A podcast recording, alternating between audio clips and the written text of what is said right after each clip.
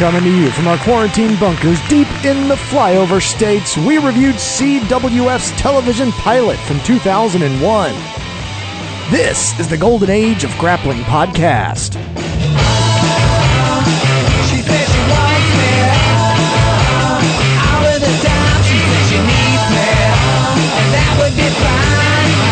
Want that woman to And welcome to the show. This is the Golden Age of Grappling Podcast, episode 241. I'm DP. And I'm Tony G. DP this week for the people. We watched the most extreme wrestling in the world. It's the oh. Canadian Wrestling Federation CWF TV pilot, filmed in the spring of 2001. Uh, yeah. Yeah, it's a something. It's a uh, a Canadian uh, promotion. You know, trying to get the ball rolling. They got themselves a nice association with the NWA. Yeah. uh, things are looking good for the CWF. I, I, I don't know if it was good after this pilot though. it's not in the same vein of bad, but you know the way that like the room feels like someone that doesn't quite understand how a movie works, trying to make a movie, but very anxiously trying to, but just clearly copying. This is so much a copy and paste of everything ECW does in every Yeah. way, in every fashion. Like they, they cut and paste every little bit and just replace it with their own people. And it is so weird. But I, I am finding so that I love these pilots of these different Yeah. companies. It's always very interesting. Yeah, absolutely. Fun times. The reason we're talking about the CWF from 2001, this fucking apparently unsold pilot, is because this is a wrestling review podcast. Each and every week, Tony and I get together. We discuss the wrestling event that we agreed to watch the previous week. It's kind of like the Oprah's Book Club, but for wrestling nerds. If you want to find any information about the show, links to all of our various social outlets and other such things on the internet, go to www.goldenagepodcast.com. And if you want to express yourself further, you can send us an email, goldenagegrappling at gmail.com. We purposely made it difficult by switching up the last word on you. Uh, apologies for that. We made that decision five years ago and are stuck with it at this point. Yes, that's all good though. All fine. Yes. Please reach out. Tell us what you like, what you'd like to hear, what you uh, don't want to hear, and uh, we'll do our best to make things happen for you. Definitely. And speaking of reaching out, some people have reached out to us in the last week, Tony, or in the last however many days it's been since we put out our last episode. Uh, as we talked about SmackDown episode 5 last time. Ah, yes. so we got some responses there. Now, you know, when we last spoke, you and I said quite a bit of shit about uh, Mr. Vince Russo.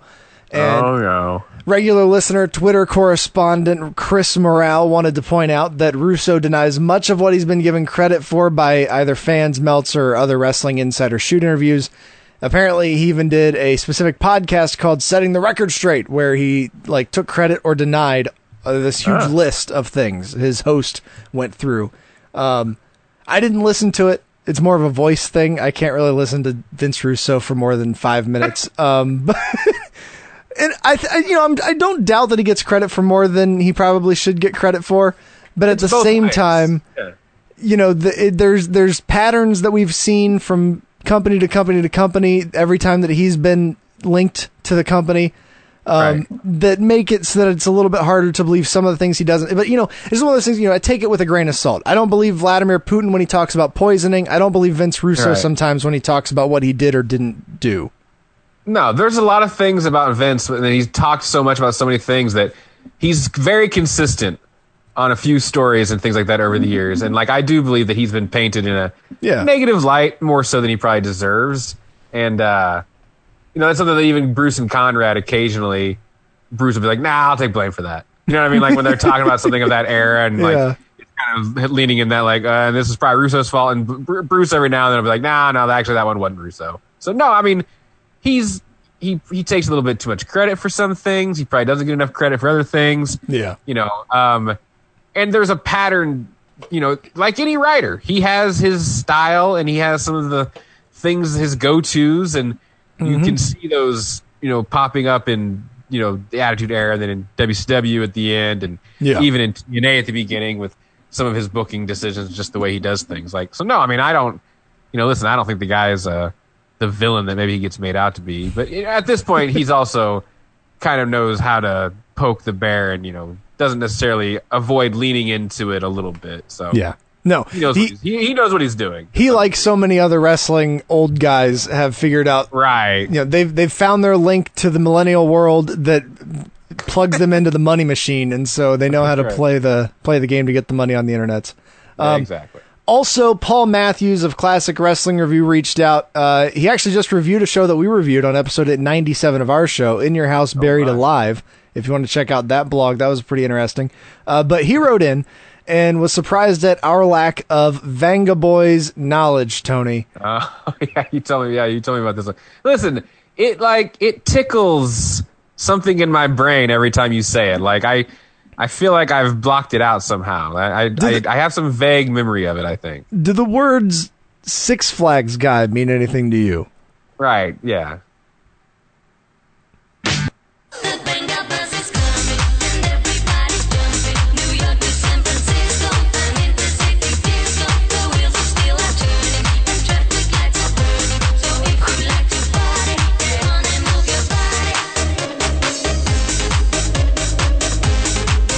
I think this is the part they used for the commercial. I don't think there. I don't remember there being lyrics to the the Six Flags song, right. but Right. That that one would hurt as an artist if like some company bought your song. You're like, oh my god, they're gonna use our song in commercials, and like you sit down and listen to it the first time, and you're like, oh shit, it's just the backtrack. But I mean, it's like the the Star Trek anthem. I mean, as long as there's lyrics attached, you still get paid for it. So, True. That's Yeah, all that Mash, matters. You know, Mash has lyrics for God's sakes. but yeah, so that's uh that's kind of the social media corner. Thanks to those folks for reaching out. Always appreciate the uh, the information about the show, especially when you answer questions that we have throughout the show, uh, Yeah. or point out things like that that links that we should have made that I didn't even realize was a link that I that I Yeah. knew. Eh, call us on our bullshit. We don't know what the hell we're talking about. So now, Tony, before we can go years back and talk about some Canadian television, we got to talk at least a little bit about the current world. Specifically, I think we're actually doing a part two from last week, but uh, let's talk well, about I mean, listen. what's going on in the current world with a, a segment that we call the Sid Vicious Dishes. See, I was not born with this look on my face. It was something that was given to me because of people like you. See, he's going to try to stereotype me as the big dumb guy. Brain that you do. Now, this persistence is not something I was born with. It's something I was acquired because people like you. because you are feared of me. And you will tell me the magic words. Sid Vicious,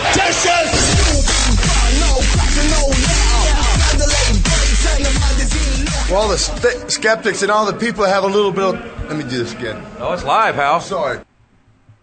All right, Tony, we're live. What do we got this week? Wow, if we could do if we could have a do-over, pal, um, it would probably be on Retribution. Uh, as DP mentioned, yeah, I guess this you could say this is a part two. I mean, this is just the uh, the running narrative of the group, though overall, and it just happens to have been so bad that it was worth dishing on two weeks in a row. Um, I don't even. I Yeah. DP, DP's ahead of me now and has watched Raw as we're recording this Monday night, and I think there's it's gotten worse. So I will just be mad about what I know about at this point. Yeah, let's let's let's go over where we've And we've can- been from last time we Yeah, talked. Sure. So anyway, Raw happened last week, and oh my, it's almost hard to imagine that it's only been a week. It Dude. feels like it took them, you would take a month to tell all this story. Yeah. They mess with the then now forever thing, first of all, which just cracks me up when they mm-hmm. intermittently do that from time to time on these shows. Like, oh yeah, someone went in there and put Edited know, it. broke up, edited the picture to be upside down for a second. Because why not? You know. And like make the sound get a little bit lower pitched for a second, like near Right. But I mean, I guess they did it because we opened the show and oh me, oh my, me meow. Retribution introduced themselves to the world. Oh.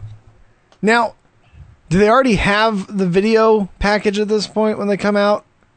Or do we see that later in the show? I think it's later in the show. When the graphics start showing up. Okay. Yeah. Oh, they have their own graphics later. Yeah, that's another thing. Um, but they reveal themselves to some degree. the ladies certainly revealed, Dude. You know, Who? Yes, I, for, I forgot that this is just uh, how how recently all of this has happened. Yeah. Yeah. these masks are so goddamn cheap looking, especially on the women. I feel Ah. like they took a piece of foam and like five paper clips and get, made them masks. yeah. I mean, CM Punk tweeted about Shane Thorne's hockey mask looks like a paper plate from catering that someone shuffles in. Which I didn't even like. That was the one that I didn't notice at all. Like, I just Right. assumed that's just a hockey mask. But yeah, as Well, soon as he yeah. posted that picture, I was like, he might be right. That might just be paper. Yeah, his was his was unoffensive enough that you barely looked at him, so that Yeah. that helps. Um, but yeah, and they kind of don't reveal themselves. Like uh, that's all more that we'll discuss in a moment. Um, but it's very clear that names at this point. Yeah. it's very clear that it's Mia Yim and Mercedes Martinez. Outside of that, you could be enter you could entertain an idea of doubt, but it's Yeah. Dominik Dijakovic, Dio Maddin, and Shane Thorne. Yes. Um, but they're in Bane and Jason Voorhees masks for reasons Uh-huh. that go unexplained. Like at least get like the respirator or something. Like go all out with it. Like have a breathing apparatus like attached to it and stuff. Like Oh man, dude, this and the thing. So they do we reveal contracts at this point? yes, I was just so. I'm just saying basically what happened. So they get in the ring and they all talk about how angry they are at the world. And folks, they were given contracts. And now what does this mean? I don't know. Oh, I Fuck know you. exactly what it means. They told Okay, us that well- 15 times. It means they can do anything to anyone Oh. at any time. Right. Well, I was going to say, I don't know from the standpoint of is that these five have contracts? Is that a blank check of a contract when it comes to like, hey, I'm in retribution? Oh, well, come on in. Like, is The, it when just- when the, the the little like minions come out, I'm assuming Right. all of those people have contracts Right. at this point. I mean, shit, if you're those people that got fired a few months ago, you have to be pretty pissed off. Like, you got cleared out so they could hire a stable of 22 people. So that's, We got to get retribution in here. yeah. Um, so, and it's just like, I feel like Vince just watched a documentary about like the Occupy Wall Street thing. Like, he somehow didn't notice it when it was happening. Yeah. 10 years ago or whatever the hell that was now. Because it's very just, ugh, on the nose, generic, like network drama. If they were writing, like, you know, the video message from a terrorist group or something, it would be this is what it would sound like. It was just, you know, they hate everything and you are all whores and you're for your money and we don't. It's like, you know, just Yeah. all the most generic, typical bullshit you could expect someone to write for this kind of thing. Yep. And like every single person that's reviewed it has pointed out, they're doing this at the same time they're telling us we just got hired and we're now getting Yes. paychecks from this company. Right. Fuck all Yeah. you people that have paychecks from this company. It's because it's also was it was never like an ultimatum kind of a moment either. Mm-hmm. You know, where it was like, you know, we're going to do this if you don't give us contracts. It's like, okay, okay, okay. You know, we'll we'll give you contract. You know, something, Yeah. anything like that. Just Now, the Adam announcers Pearce, of course, would have probably been the one that would have had to come out and give him contracts. But you know, that's just how it goes. the announcers do kind of like question that. So I think that is like part of the story of like who would have given these people contracts. Ah, so that might that would be. So is there? Oh no, dare I say a Is it Shane? Power? Yeah, yeah. It was me. because here's the thing about Shane. I've heard that he's the top writer now. Like he's not writer, but I mean like he's in charge of creative. Oh, okay. So would it be all that surprising if he was also angling himself to be like the, you know, I'm the hip cool dad that hired all these people that's going to come in here and take down my dad's evil empire. Don't pay attention to my gray hairs. Like you know, that he's, might he's, be. he's cool dad.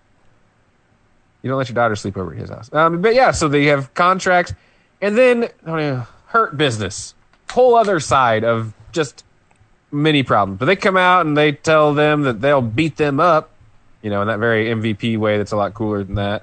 Um, Yeah. and then many more people surround the ring, and you know what happens next. Big beatdown. But I've t- I, my, so my other issue with this is like so retribution. We haven't even gotten to how bad. I mean, it's bad.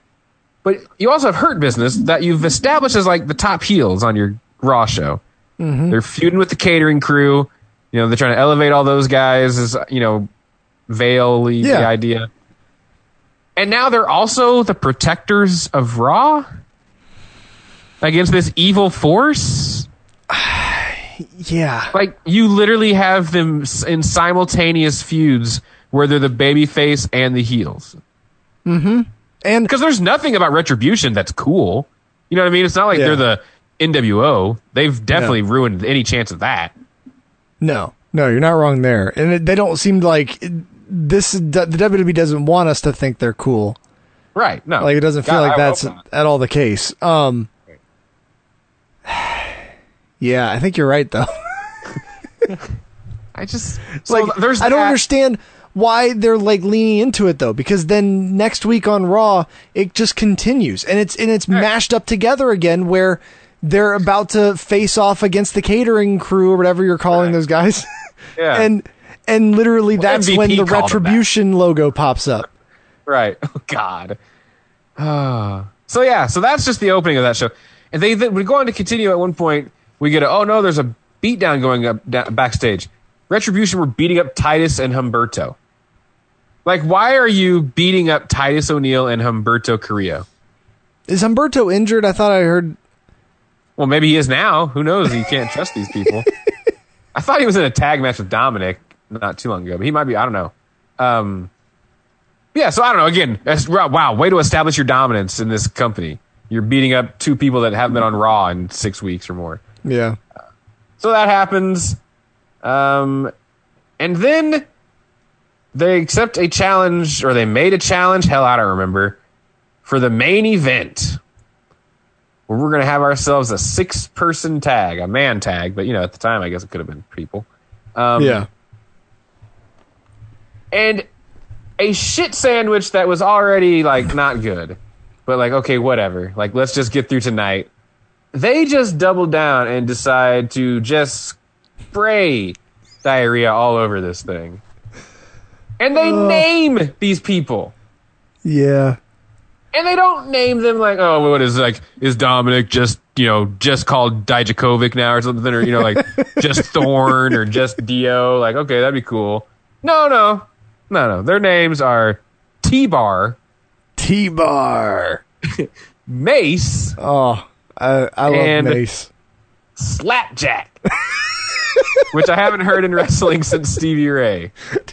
Slapjack is only heard in wrestling since like whenever the fuck slapjacks were an actual weapon that Well, used. well, yeah. Don't even get me started on the Urban Dictionary tweets that started coming out about all these words, which are basically all terrible if you look Dude. hard enough for it.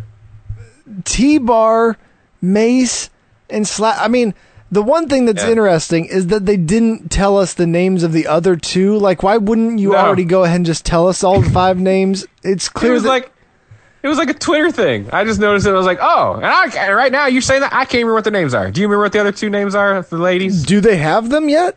I they don't have names. I think I can't remember now because yeah, there there's fake Twitter profiles out there tweeting from those names. I feel. Oh, like. Oh, okay.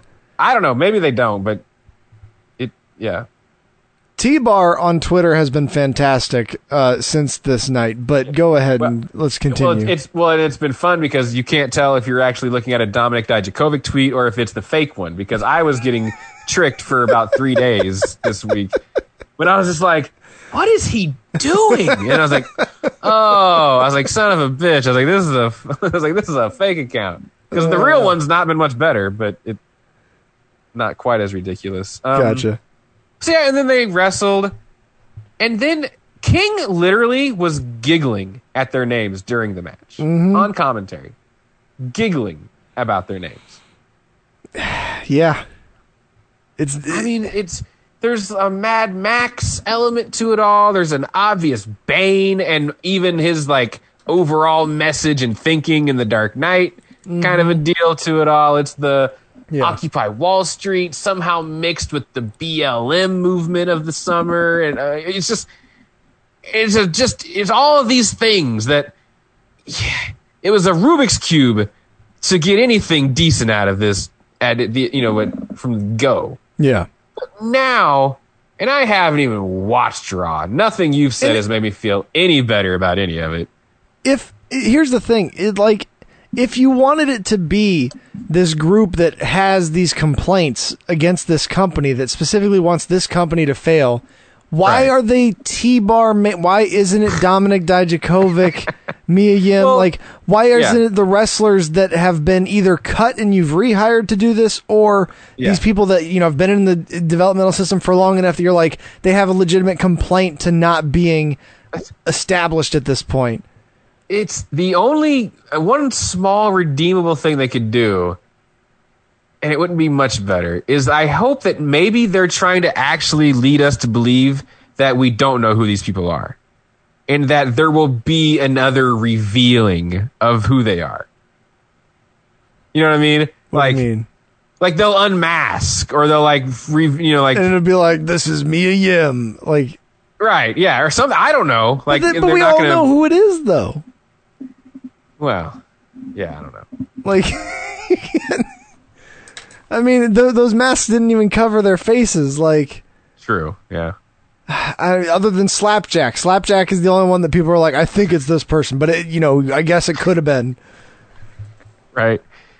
No, yeah, I don't know. It's just I just don't understand, like, because then you, like, we were talking about Raw because now we heard that apparently they're in, some of them are in quarantine.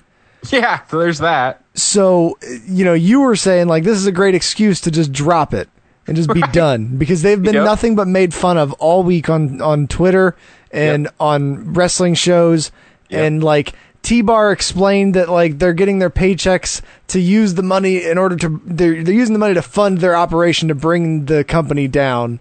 Uh, What does that even mean? Like It what? doesn't make a whole lot of sense. I'll, and apparently, like Mia Yim has just taken a full on shit posting at times. I don't know. That's Well, I was- what I mean, the I squared yeah, I mean, circle is saying. I don't know if it's the real com- person or not. Well, I don't want to spend too much time because there's so much of it. Because that is another thing that I was complaining about. I was like, the whole, the you know, one of these other things is that you still have like at least I'll give Dijakovic credit for being all in. Yeah, You know, like because then you've got Mia Yim who's still like posting pictures of her bulldog and like promoting her next Twitch stream, and it's like. Ah, like I know we're not allowed to care about that anymore. And it, you know, I'm, I'm Uh. supposed to just like that doesn't. That's Yeah. fine.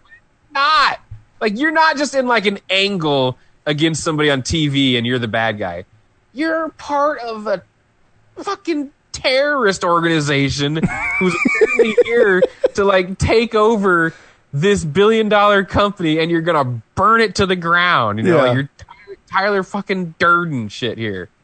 And then you're on, hey, come watch me play fucking Last of Us on Twitch tonight. And it's like, ah, it's like, I mean, I love her. I'm not, da- I'm not saying she shouldn't do that. Yeah. But it's like maybe not right now. Like, I don't know.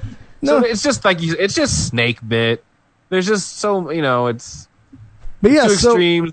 Daj- You know, Dajakovic looks like an idiot kind of on Twitter for acting like he is. Then you got other people that are acting like their lives haven't changed at all on their social media. So and so we had this whole week of this, and it feels like it's been three weeks since I remember the reveal. But right, now this week, you know, when you have the chance to get out of it because they're in quarantine, they don't. They they double down, not necessarily double down, but like we get like the the retribution scare in the match with the uh, three way match, and it's just like a going to break. Like all of a sudden, the fucking Thunderdome goes out, their logo pops up.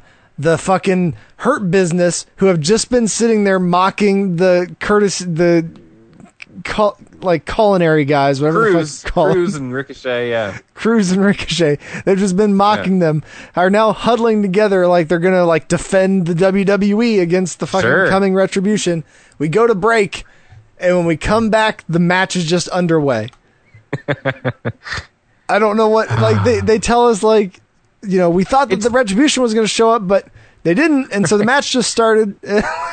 okay, it's it's it's like retribution exists outside of the show or something. It's like this. I don't know. This is this anomaly that operates outside of everything else, and it's business as usual otherwise. then later on like just after that instead of hacking into the show the way they have with the like the logo at the beginning and all that stuff michael cole goes and now here's a message from retribution and we just go to a video package and it's like their fucking their shit all cut down from last week over top of footage of them beating people up and stuff And it's see, it's just like the NWO. I don't know. That's the It felt very much to me like GM mode vignette Right. in order to keep the guy from having to wrestle a match. Like that's what it felt like to me. They're like, we're just gonna go to vignettes for two weeks until these guys get cleared of COVID, and then we'll come back. Yeah. So anyway, by all accounts of ours, anyway, it's not been great. It's not No. going well. No, I just drop the masks and the names, and it will be fine. You know what I mean? just be like, Like, a why- collective of wrestlers. Well, I mean, which is Yeah. what I was expecting it to be anyway. I didn't think they were all going to go to the fucking Halloween store and come back to Raw. You know what I mean? Like, I was, yeah, I, was is- I knew it was going to be a group of wrestlers. I mean, they could have found some way to be uniform with one another. Yeah. Like, go get some fucking tracksuits or something cool like that. You know, like, the the big problem for me is like what do you like you've already gone to the route of throwing molotov cocktails at like Right. equipment. Yeah, how does that not a stat not you know basically get all your things done way better than whatever you could do beating up other wrestlers in the ring? Eh, yeah. And why did they stop? that seems to be what much more like that's going to achieve your goals way faster. Your goals are are simple. They're violent. You don't have to like there's no reason to go through the system and wrestle other wrestlers i don't understand that part yeah. So anyway, but whatever yeah retribution continues maybe it'll be our, Yeah. our permanent sid vicious dishes for the next months they're working on it. Seems to be the case, yeah. so now, normally, that would bring us to a very specific moment in time. Um, I had very little information on this company, but Tony did tell me that it was April of 2001, apparently, when this was shot. Right. So that is where we're going to head. I, I, I had all this stuff about, like, this difficulty searching to find you. information. But I told you to just stick with what you had. It didn't matter. No, no, I don't mean that. I mean like Oh. trying to search for like anything about this show. Like I was just trying to Oh, find. yeah, like, I know. the company. Like, where did they team with someone when they produced this? Was ABTN a real company? Because you only hear it said once. Um, but Well, even like the real the real Indian productions, there wasn't really anything. yeah, there's not much on them. But CWF apparently still exists to this day. We'll talk more about that later on. But Yeah.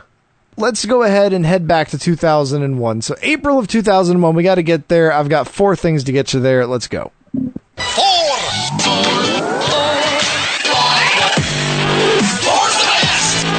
The four things time capsule. The four things are Number one on April 1st of 2001, Tony, the WWF at that point uh, held WrestleMania 17 in the Astrodome of Houston, Texas, when Stone Cold Steve Austin defeated The Rock in a no disqualification match for the WWF Championship.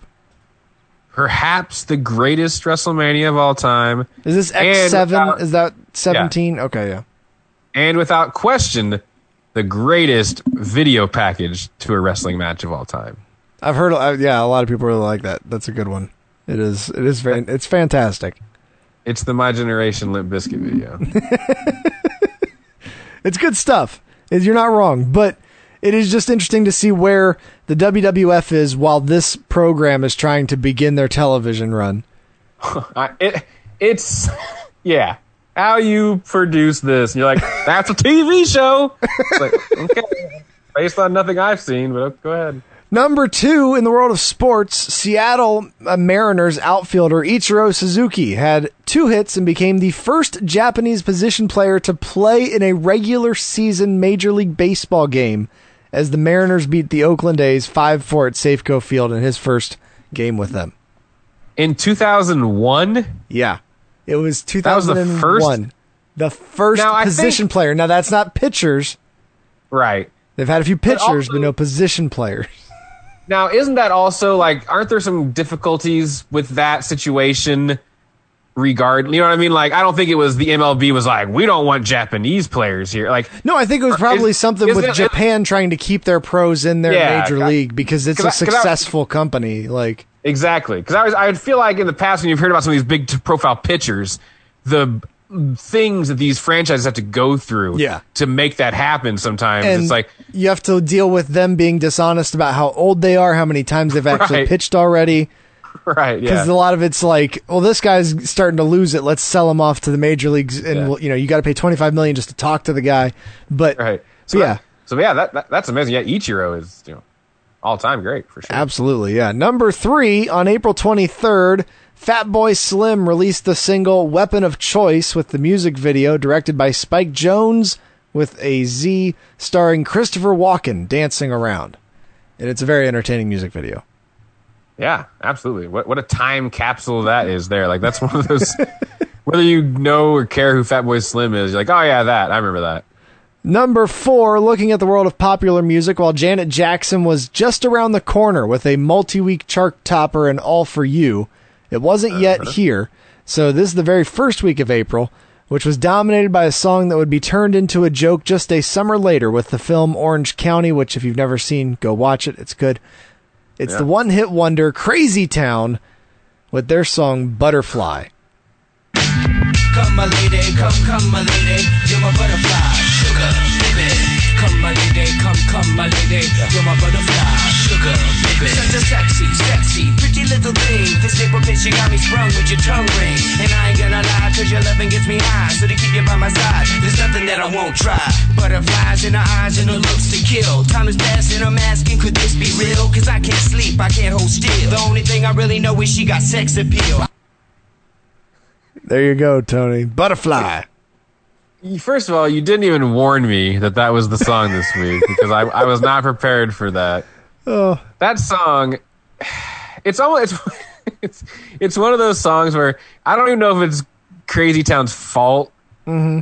Like how bad that I I think about that song is now, more so than it, it is just like how Orange County kind of illustrated Yeah. the reaction that some people took to that song. Where that's not even really Crazy Town's fault. That that maybe is why I dislike it as much as anything. So But dude, it has been so long since I watched the music video. I forgot how Oh, like absolutely God. douchey it is. Like the lead Oh. singer's got his shirt off the entire time. He's got these oh tacky yeah, there's like tattoos. flowers. and he, he's got stars tattooed on the balls of his shoulder. Whatever. Some people like having the like the symmet, symmet, you know symmetrical tattoos there, but the music Yeah. video uses them. Like they oh, fly yeah. off his body as these like magical symbols, and they fly into the sky. I was like, what the uh, fuck is happening in this thing? Yeah. I just remember, I just remember I think those guys were on Ozzfest like that year. Oh, Jesus. And dude, they got so much shit. At least when they were in India. Yeah, I can imagine.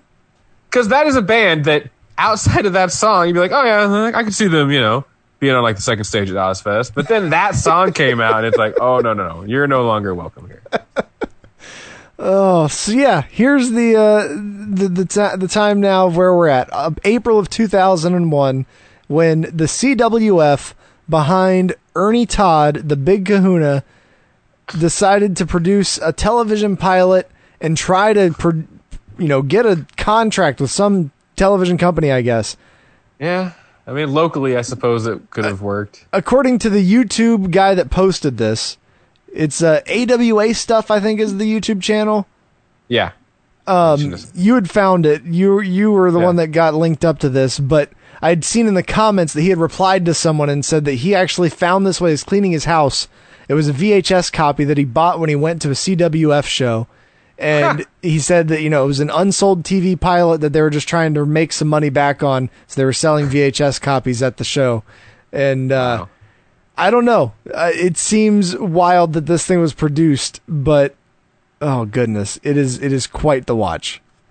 Yeah, it's like you want to like pull for the the little guy in these situations, but whew, man, so, sometimes you just it's your fault. Like you just got to get out of your own way. Like this is Yeah.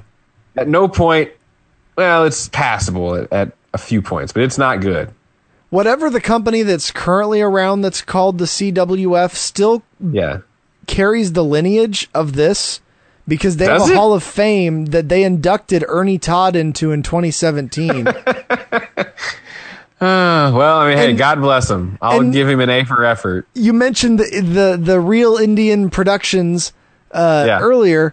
Um, th- they've still got this like First Nations link on their like website and stuff where they've got like boot camps and wrestling training and like anti-bullying classes. And during wintertime, they do an ice road tour where they take wrestling shows to like these fucking distant towns that are Oh, only yeah. accessible by ice road and airplane. So I was like, that's pretty That's, interesting. uh, yeah, well, that's the. Cl- I mean, if you ever listen to the episodes of Killing the Town, or I think even when Jericho's had some of those people on, but Lance Yeah. and Don would talk about those tours that they would take. You know, with what's his face that talked like the the the promoter that would take like them, Edge, and Christian and Rhino, and they'd be mm-hmm. driving buses over ice, hoping that it doesn't like bust and stuff, going to these. You know, native nations that like eight people would come to their show in a Oh, high school God. gym that they like slept on the floor in the gymnasium or something. when I was trying to find like any information about the show, like I I found the CWF E Pro Fed, which is just like someone's like Oh fake God. E Fed. And dude, that has got a very detailed and long history on this Wikipedia. There's hardly anything about the CWF company on Wikipedia that I could find. Right. Some things are best left to the the to not being documented in history. So yeah, so I guess that brings us to the start of the show. Then, do you have any other other information we should get out of the way, or No, not beforehand here. We uh we opened things up promising enough with the king of old school, Steve Corino. you say that? Uh, one of the other I know. there's there's like ten comments below this YouTube video at this point. It was just Right. posted like the day that you saw it, so Right. there's not a lot of response yet. But the one comment that I did see that I wanted to just downvote, but I wasn't logged in, so I couldn't. Uh, Yeah. He said, you know, I got 15 seconds in and saw the king of old school, Steve Corino, and knew enough to know that this was going to be crap. And then just like didn't keep watching. I was like, you piece of shit. I like Steve Corino. Well, you know, hey, people have their uh, taste. That's okay. But yeah, he talks about how great ECW was, which I was like, well, this is off to a real Well- promising start. he says how great ECW was, but then he also says, "But this place makes ECW Well, yeah, look like exactly. child's play." Oh yeah, yeah. No, yeah. After he talks about all those things you loved about ECW, he eventually gets around to telling you that this company is better. yeah, yeah. That uh, that ECW thing, that's gonna be shit after you watch this. You're gonna hate ECW now. Yeah, It just- it sounds- Re- Sorry, go ahead. no, I was say the Canadian Wrestling Federation is the place for all your hardcore needs. and this is Yeah. the best wrestling going today. Dude, when he did the best wrestling going today, I thought I was like, this is Bruno Sammartino 20 years ago at the Clash 20 or whatever, or 10 years ago at that.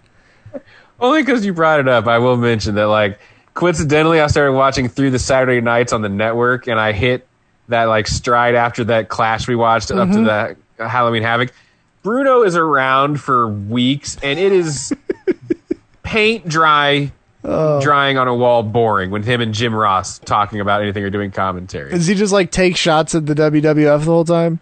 that other company, they they don't know good wrestling anymore. Here in WCW, we've got Brad Armstrong. Oh, Jesus. Uh, no, he's and I will also tell you um, update on the top rope vote because remember they voted that they didn't yeah, like yeah, it. yeah.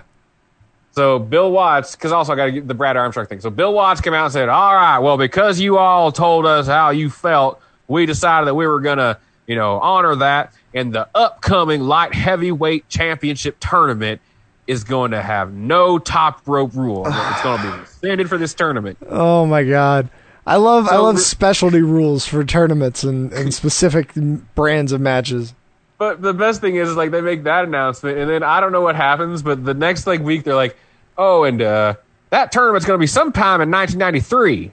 So they have to push it. So they have to push this tournament back now that they're not going to have. And he already made this announcement about the top rope rule. So he's just like, "Yeah, you can jump. Everybody can jump off the top rope. Like Uh, it's it's fine. You nice. just can't use a knee. You can't drive down a knee into the opponent who's down." But on top of all this, remember our friend Brad Armstrong, who had his title taken away from him because he couldn't defend it. He's literally on Saturday night, the week after that Clash of the Champions, having matches, and there just isn't a champion. Now there just isn't a champion, Oh my god. Dude, that is such a mess. and I'm past Halloween Havoc now on those Saturday nights, and they still don't have a light heavyweight champion, and I'm starting to think they're just Good not going to do it. Anyway. I digress. yeah, Sorry. that's that's amazing. So we get the rock riff opening of this, Oh, God, which is the same like 5 seconds just over and over again.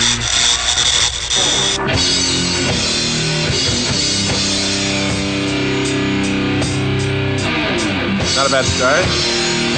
Oh.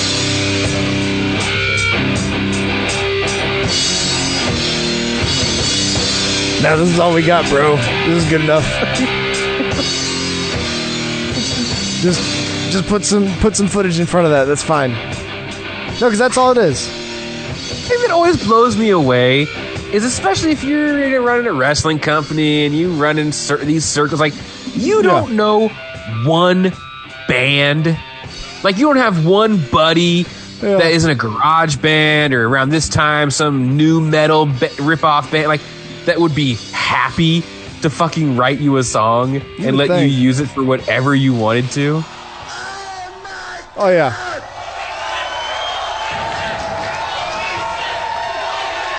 It also starts with the the fake ECW Joey Styles. Oh my god! Ah. And then they put holy shit chants in there.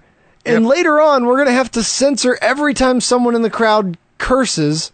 Oh, But for some reason, we could put holy shit in the fucking intro. These guys are not getting paid from any television station that they screen this for. Did you imagine how much trouble they had to go through to censor all those, all the swearing? it's constant too. Like you'll, it, it's gonna sound like I'm editing the show. It's not Right. edit points. It's just them cutting out people cursing. Oh wow! So anyway, we only got through the open here. Big Kahuna.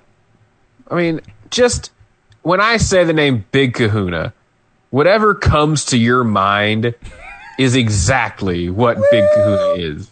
no, when you say Big Kahuna, I'm thinking like cartoon level, um, like mob boss, like spilling out overweight, uh, you know, with a cigar hanging out of his mouth.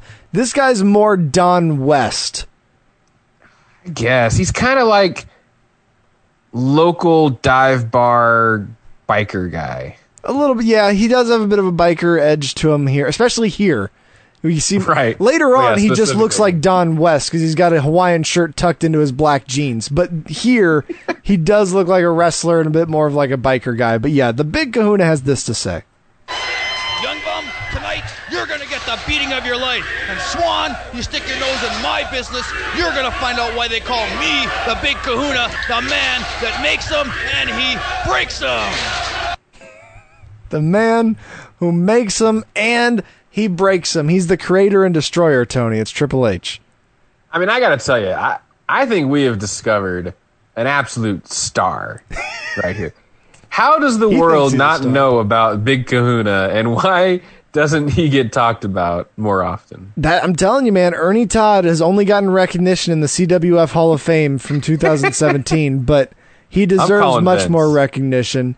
Um, Yep. No, he thinks he is Vince McMahon because he Oh, is yeah. the star of this show. This show is going to revolve around the Big Kahuna, and if you think you can get away from the Big Kahuna, he's going to show up on announced team and be right back into the thing. Like there is not a second of this show where he does not have a microphone to his mouth. No, you're right. He's talking the whole time. Yeah, we hear someone say, hit the music as we come back from the commercial break, which I just love that. Yeah. Well, that was the thing. Yeah, Can't- we played that intro.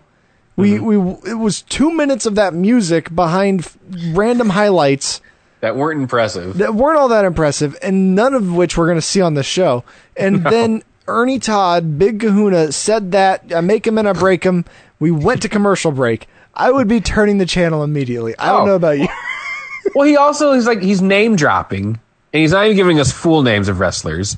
But you're talking about you got to think I'm someone that doesn't know anything about your company. Yeah. and he's talking about Swan, and it's like who, what, what are it, what is any of this? Like you haven't established anything, I and you're already out here talking about storylines. I know that the guy's name is Swan, but I cannot not hear Happy Gilmore, or is it Happy Right. Gilmore or Billy Madison, whatever Billy one. Madison. Billy Madison. I cannot not hear that anytime that Yeah. he says like anytime he starts yelling about Swan, I'm just like stop looking at me. Like it's just like Right. Jesus, I can't get that out of my brain. But yeah, No, that's you're right. we come back from break Yeah. for match number one, which is going to be a big Kahuna match. He is going to be Wow. competing according to I- the the plan. Yeah. Well, we- we'll get to that in a second. Oh, First of all, you can't you can't hear the ring announcer. It's like this is a TV taping, guys. Like, and I can't understand the ring announcer. No. Like that is unacceptable. That's just another.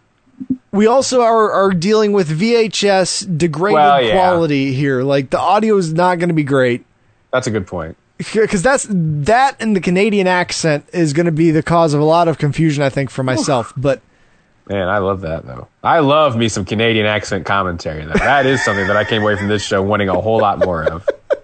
Just give me three random dudes that have never commentated anything, and just And never and never introduce themselves and never really can, you never can really tell one from the other. Like they're you know what I mean? Like I don't know, it's hilarious. No, Like you're it's not just- wrong. Um, what an announced team. So yeah, did you have more before we get to match one? Well, no, you can go ahead and say it. I guess I had a lot of. I just had some notes before the match, but only because of everything that happens before we finally get to the match. So you can go ahead and say it though. Match number one: Big Kahuna, the CWF CEO, and the, they never say his name. Uh, someone yells at him, Ernie, from the crowd, but Ernie Todd, take, excuse me, taking on Curtis Youngbear. Good God. Although that makes anyway. so- Undershoot fight rules, whatever that means. but here comes Big Kahuna, and he's on a crutch. Oh man, dude, this, this isn't gonna be good. we are in like a elementary school gymnasium slash theater. Yep. I was like, I mean, it's quite it's it's quite a set for the taping here. Uh, the crowd is they they all the seats are full. The seats they have are full, but there is so much space between this ring and that crowd. Like Oh, yeah. there's not like they they can't even get very close at all. Um. Anyways, the Kahuna, like you said, gets on the mic. He says he was upstairs. He was getting ready. I don't know. why I'm doing an accent there. He was upstairs. He was getting ready. He got attacked by two men in masks, and he starts describing what they smell like. Young bum, tonight Nope, you're wrong get one. Here it is. Mo, lay out the kahuna. He needs a good slap. You guys think about this. Big Kahuna just finished off a match with three guys. You know if he was ready to wrestle, he'd come out and he'd wrestle. There must be a problem.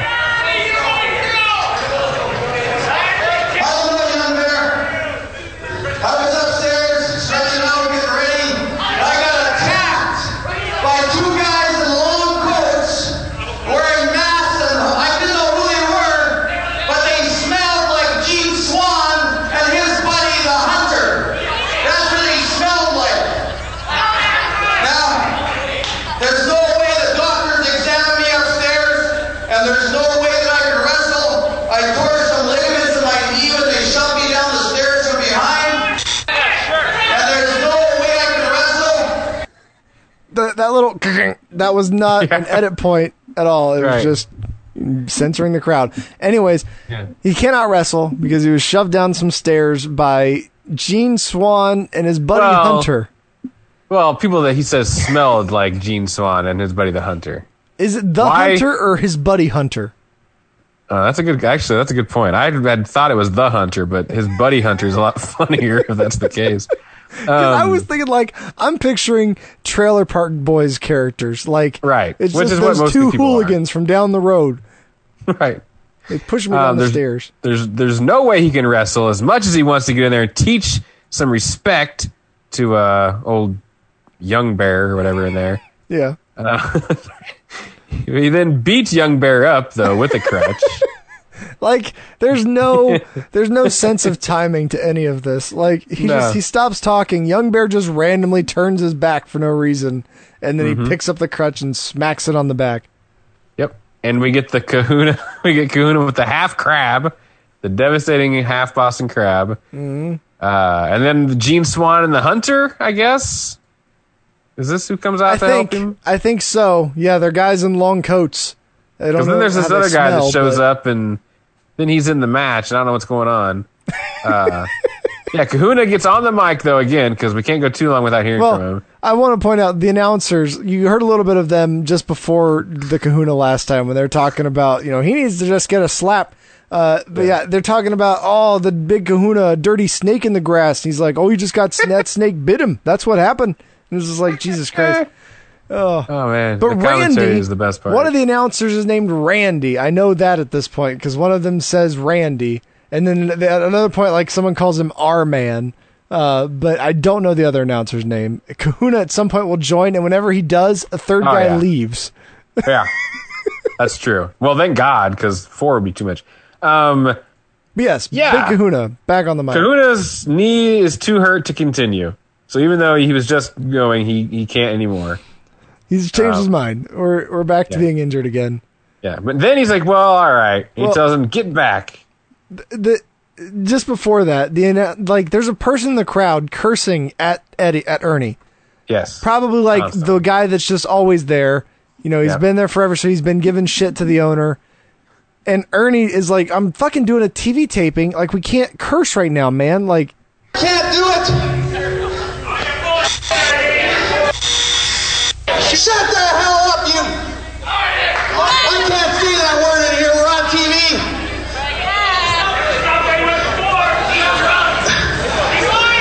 There's no.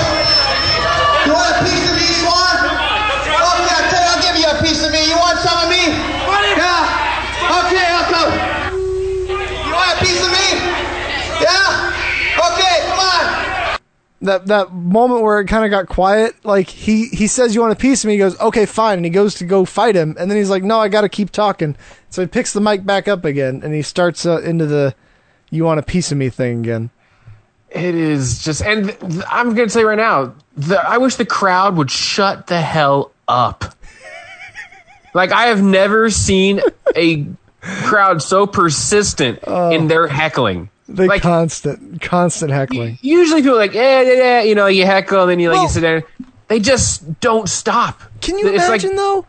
They're they're shooting a television pilot, and this guy is like the main character all the way through. I, do you think Right. he's just like been this for weeks and weeks, and they're just like, I'm sick of watching this asshole. Like, fuck you, Big Kahuna. Like, we're just gonna fuck you all the time. Maybe, but man, it is. I've. It's just the the crowd never. Sh- it's like cheer and make those up. kind of noises, but man, this place just heckles, and they never stop heckling. No, you're not wrong. So yeah, you're right though. He, you know, you want a piece of me, you want a piece of me, and he says, "Back up, I'll get in the ring." Back up, and when he finally says like "back up" like the fifteenth time, there's another wrestler in the ring. Suddenly, he attacks. The bell rings, and we throw to commercial break. Great, great timing. What? And then Yep. we don't even come directly back to a match. No, We come they back. do this a few times. It's so weird. We come back with a purple smoky room where in walks a wannabe Gangrel Yeah. who says, Are you afraid of the dark? You should be. And then he laughs and he's got vampire fangs. Yeah. His And name's Dark Rain. Dark Rain. Yeah, Dark Rain. Sorry. Dark Rain? I apologize. I thought it was a D at the end. No, it's what it, I did too. I thought it was, and I have it here as Raid, and then I looked up title histories, and he wins something. So Ah, Okay. yeah. But now we come back from break, and now it's time for what match number one. I guess I, I'd considered this as match two because I thought right. the, the crutch was match one. All right, well, fine. Match two. It's Madman Martin taking on Tomahawk Gene Swan. yeah. And these Okay. gimmicks, and these gimmicks aren't as offensive as usual, just due to the fact that this is like being run by an Indian reservation. It looks It like maybe even on an. Indian reservation. Yeah, I'm not 100% on, on that. I was curious about that too because I was like, maybe they have good natives, like the good number of like native people living up there. I was like, but Right. so far, the, it looks like a bunch of dudes that are like, they're 23 and me would be 48% German, 50% Irish, 2% Wow, yeah. grandma was a liar telling stories to children. Um, right. There is that. That, that, because this guy looks just like some big bald white dude, Gene Swan. I don't know. But yeah, True. he's Tomahawk Gene Swan. Maybe he's one of the native peoples. Right. First Nations, I think that they were saying is, is the official yeah, First Nations. official name. Yeah. So, uh, but yeah, there's also a dude that's making his way to ringside already, and I was just like, oh, it's the Big Kahuna still. Okay, great. Yeah. Yep. He's still around. Yeah, he joins the commentary team. And uh, not long after he sits down, one of my favorite lines of the entire show takes place when What's that? he just one of the country goes, "How's the leg, eh? How's the leg, eh?" I missed it. Damn. Yeah, these guys have a match. It's funny that this is like supposed to be ECW because Well, this one specifically, they're just like they're using this like long belt thing, this like piece of leather. well, I guess it belongs to one of them. I think it's Madman's. Yeah, Yeah, because Martin's just choking him. He's just like wrapping it around his throat, pulling it over his shoulder, and choking him, choking him over the ropes. Um, Swan would hit a spear at some point, and Kahuna would say that that move should not be allowed in wrestling. Yes. Yeah, he says that's not allowed. I don't understand that one at all. But yeah, and Spawn, like Swan, when he hits that spear, is already bleeding all over the place. The announcers haven't noticed it yet, but he's bleeding. I don't know what happened. There was like a neck breaker, and suddenly he was bleeding. Uh, Kahuna says he was upstairs warming up for the last hour before the match, uh, and he knew it smelled like Swan because that man never wears deodorant. Um, Yeah. And we're told about Team Impact, which is the big Kahuna's faction and he says they're alive and well, like whatever that means. Yeah, he also mentions that uh, he looks like the Red Rooster, Yeah. says Kahuna. Talking about Madman, I guess? No, he's talking about Swan because Swan does have some red in his hair Uh, okay. on the top. It's a little bit, uh, a little bit. What's his name? Fucking from WWF in the old days. Red Rooster? N- not Red Rooster, the actual Oh. American Indian character. Oh, Tatanka. Yes, it's a little Tatanka, but um, there's a really shitty Trouble in Paradise by Gene Swan. Both men go down for about a four count. Then a clothesline by the Madman. Kahuna continues to say that Swan had to be the man who attacked me from behind. He calls him a coward.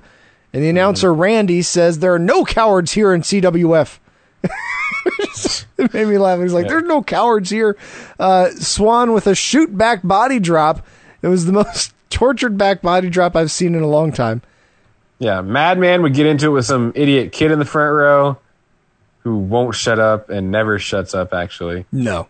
No constant. Um, Madman was also up first after that back body drop and was choking Gene Swan. Yeah. I guess Gene was just done. He was just going to lay there. Um, Swan would actually roll out and just bend over and like catch his breath outside the ring. Like I couldn't believe what I was seeing. Like he literally just went out there to like put his hands on his knees and like like just take a Yeah. bunch of deep breaths. Like he was really tired. Yeah, the announcers say, "Oh, he's putting on a colorful beating," and uh, the fans make fun of him for being adopted. So that's you know that, that's classy, guys. Uh, Martin chokes him some more with the oversized belt, and I just have did this announcer just learn the term Adam's apple? Just about took his, his throat out. Just about took his, Adam's apple. His larynx. took his Adam's apple right out. He's His out on his Adam's feet. apple. What are you doing now, you big? Adam's apple just about to take it out. Be lucky to talk after this. We get it, man. Adam's apple. We Yeah. got it. They're the same thing. Like they're in the same area though, so it's fine. um, so yeah, now Kahuna's at ringside arguing with Swan. Madman with the ring bell and hits Gene Swan in the head with it. I don't know why we're hiding this. I thought this was all perfectly acceptable. Um, double under underhook, fucking famouser thing uh, for the one, two, three, and your winner, Madman Martin. real quick. During all of this, they also at some point start talking about how just how extreme last night's show was in Brandon. Yeah. We're, we're barred from Brandon from now on. We can't go back. Yeah, we had the barbed wire rope match, and they they shut it down. They said we couldn't do that. Barred from Brandon. We can't run that match anymore. Just too extreme, too severe. It's Wrestling just too down. So actually, that uh, that cut in his head could have been reopened up from last night. I've seen a lot of the wrestlers here tonight. They all look like they could sport bruises or cuts. It's that quite- been a heck of a show last night. It's quite possible. It's quite possible. Too extreme, too severe. Too extreme, man. Too too too severe. Yeah. oh man. So then this is all happening.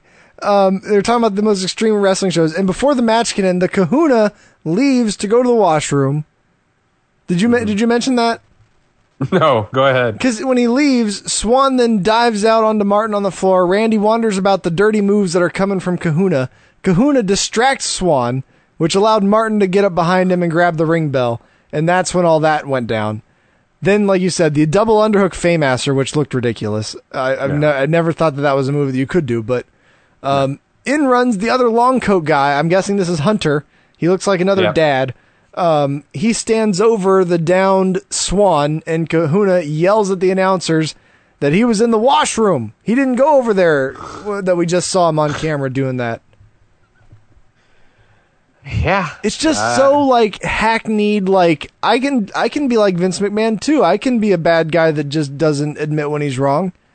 Right. Yeah, no, I mean it's understandable to say to draw inspiration from the popular trends at the time, but yeah, it's pretty shameless here. And you don't do anything to present yourself like a Vince McMahon with your fucking cut off sleeve shirts and you know the other stuff. Like look like a boss at least. If you're gonna be the boss character, then look like a boss. Yeah.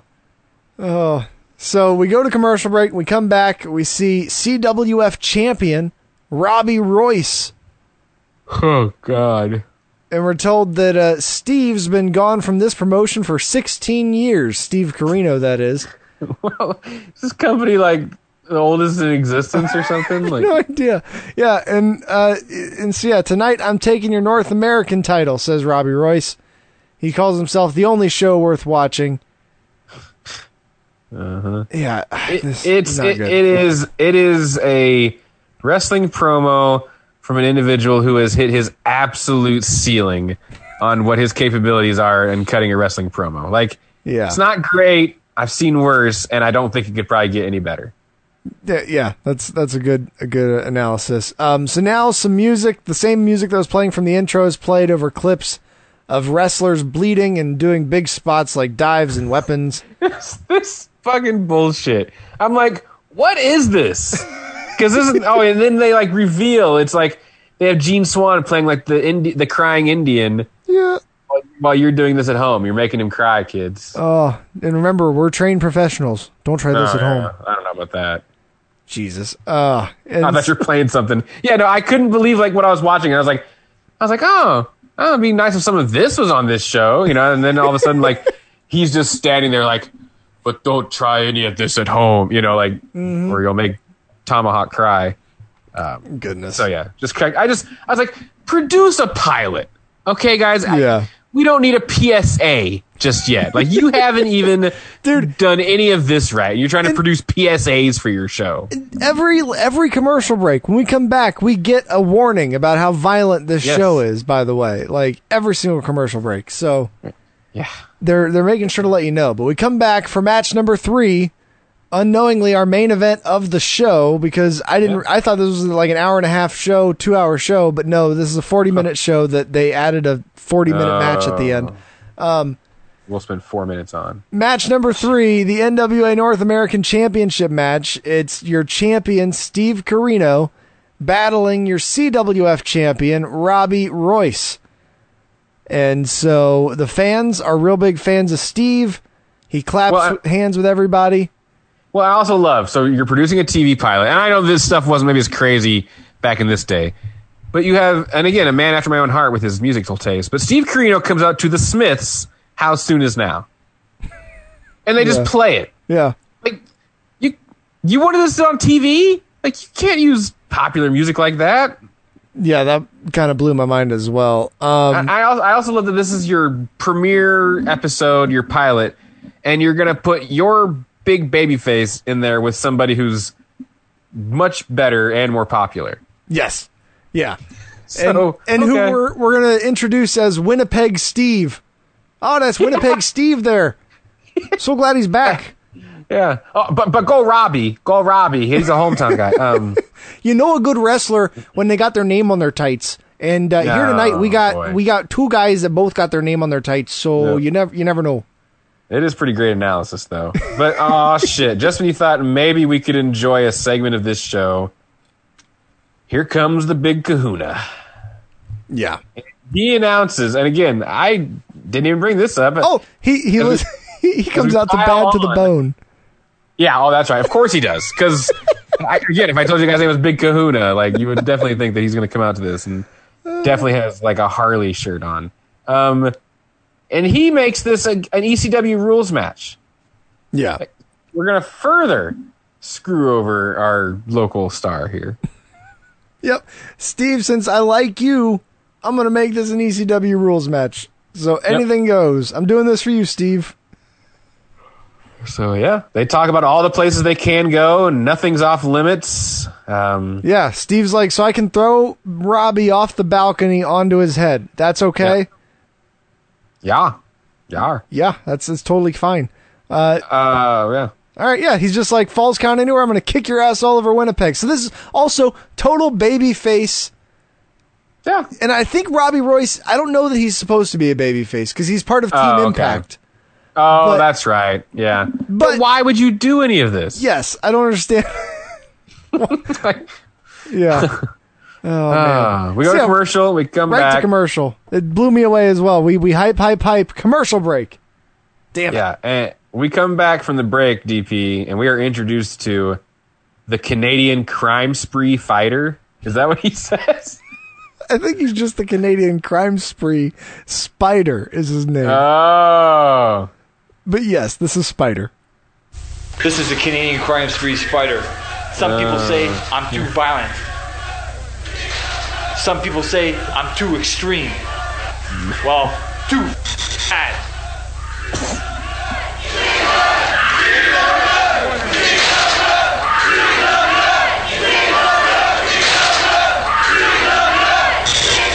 Dude, that fucking repeating like 1.5 second CWF chant that they've got going Uh. on. I can't imagine in the world of taped. I mean, this is 2001, so maybe they did have a digital ability to re- record it and edit it down. right. I just couldn't imagine like tape to tape trying to produce that into something.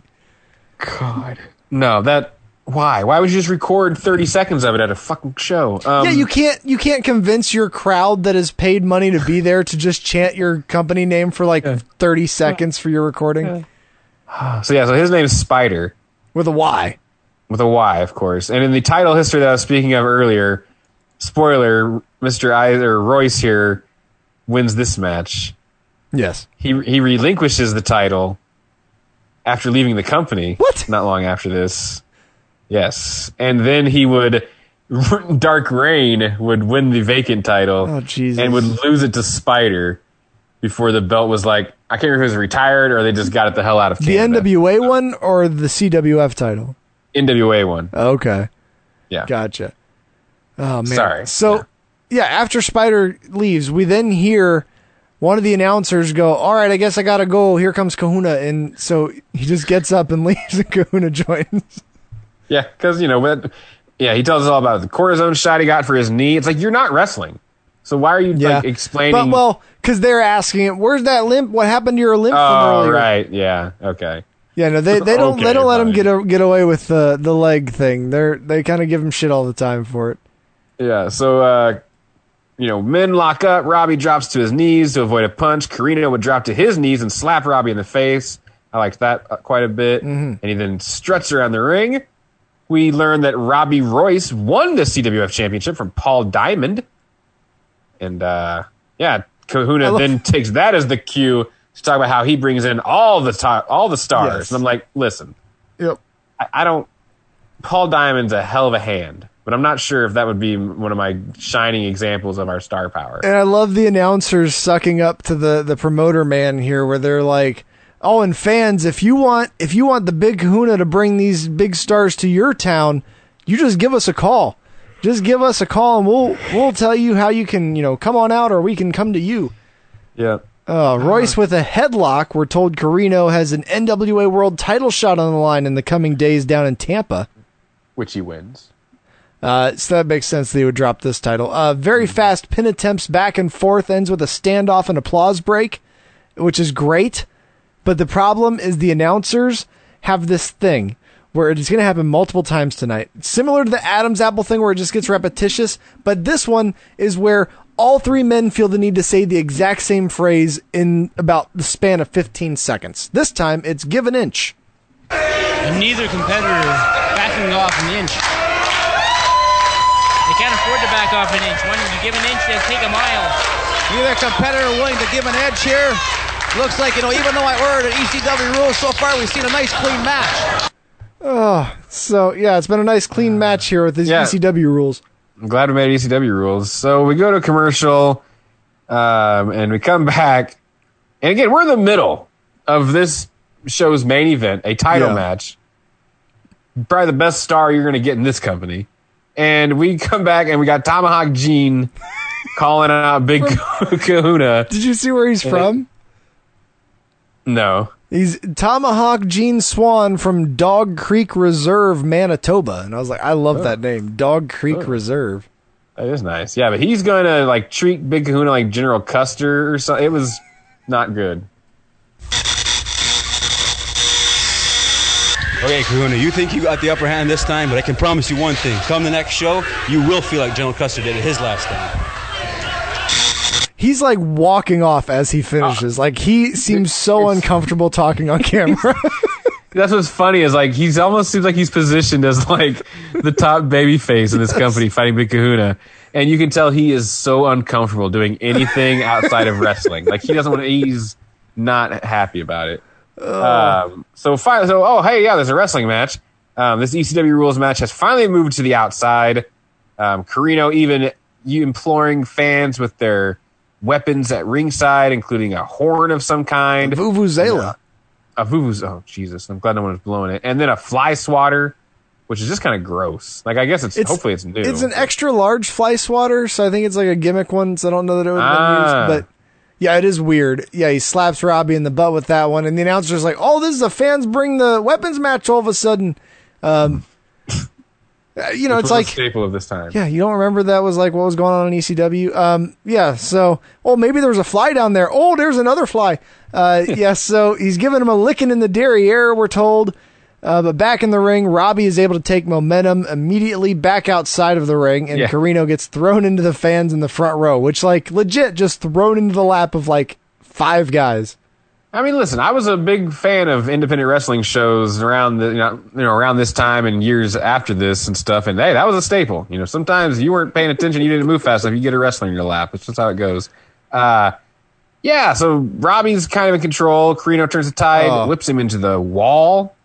Yes. So these guys are in the crowd. They're fighting into the crowd. The ECW staple. We got to walk through the Mm-hmm. Crowd and fight in different Oh, yeah. areas of the room.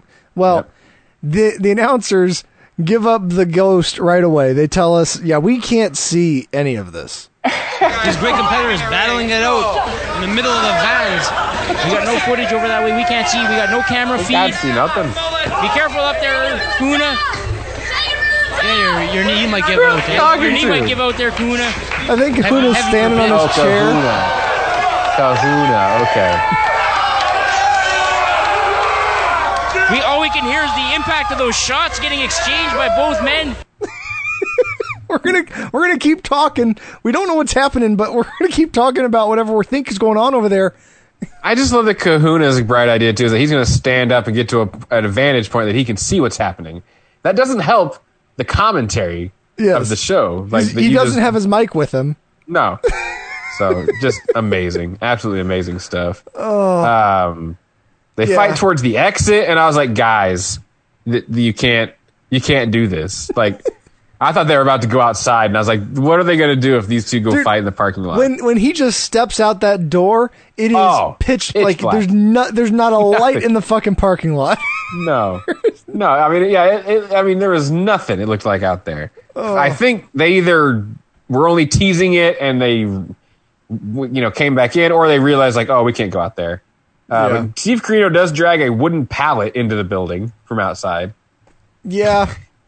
and whipped Robbie into it. Yeah, yeah. So he brings this in. The cr- but the thing is, like, he doesn't lift it up high in the air. He just like No. walks it in. Nobody sees it. The announcers can't see it. No. And All the people around him can see it, but like the announcers can't see it. So they're like, "Oh, he whipped him into the cement wall there," and it's just like, "No, that's not what happened." But also, guys, I wouldn't fuck around with a wood pallet. Like Jesus, I've seen the fucking grocery store horror stories, man. Well, remember Triple H got a freaking his leg basically Oh, got stabbed things- with that one Yeah, where he was fighting these cactus will or whatever it was. lacerate the fuck out of you. Um, so yeah, they fight to the other side of the building now. I mean, literally, they just moved the the fun to the other side. Oh, I Um, loved the crowd. Someone shouted to bust that mullet open. Talking about Robbie because he has a Yeah. absolute. We didn't mention it. His mullet is an epic mullet that he has on him. Yeah, it's 2001. He's stuck in 1991. It's okay. Um, Robbie rams Corino into the concrete pillar for two. We get a super kick from Corino, and they move past the announce table, I which love- does like our glance at him. I was like, I started to look at him. I was like, oh, finally, it's the announce team. Like, Oh, and if they're right there, why haven't you taken a shot of them at any point? yeah. Like, We don't ever they were just them. right there by the ring. So the, as they were in the crowd, like I've got a lot of notes on this. I'm just gonna kind of hit some high points Okay. here. But right. there's a one point like the, like Robbie throws a beer in Corino's face, and then the one of the announcers goes, hey, someone just ran over and told us what's going on. We're told that Robbie's kicking his ass. Like- I like, I love the idea of fans delivering notice to the announcers so they can tell us what we've just watched. Because we have cameras covering this. It's Yeah. not like we're not all seeing it. Um, Corino walks, yeah, so he walked him another, it's not the cement wall when there's the ladder. And I love that Kahuna sees the ladder because they're kind of getting close to them at that point. And he's like, it's a ladder, not a wall. And they're like, oh, the ladder, okay. Um, but yeah, only a two count after that. Super kick by Corino and a stealth drink splash. And I love that as they're coming past the announcers, one of the announcers goes, "Wait, watch out for the monitors!" Like you, you've told us you don't have any monitors. What are you talking about? Well, I think they have.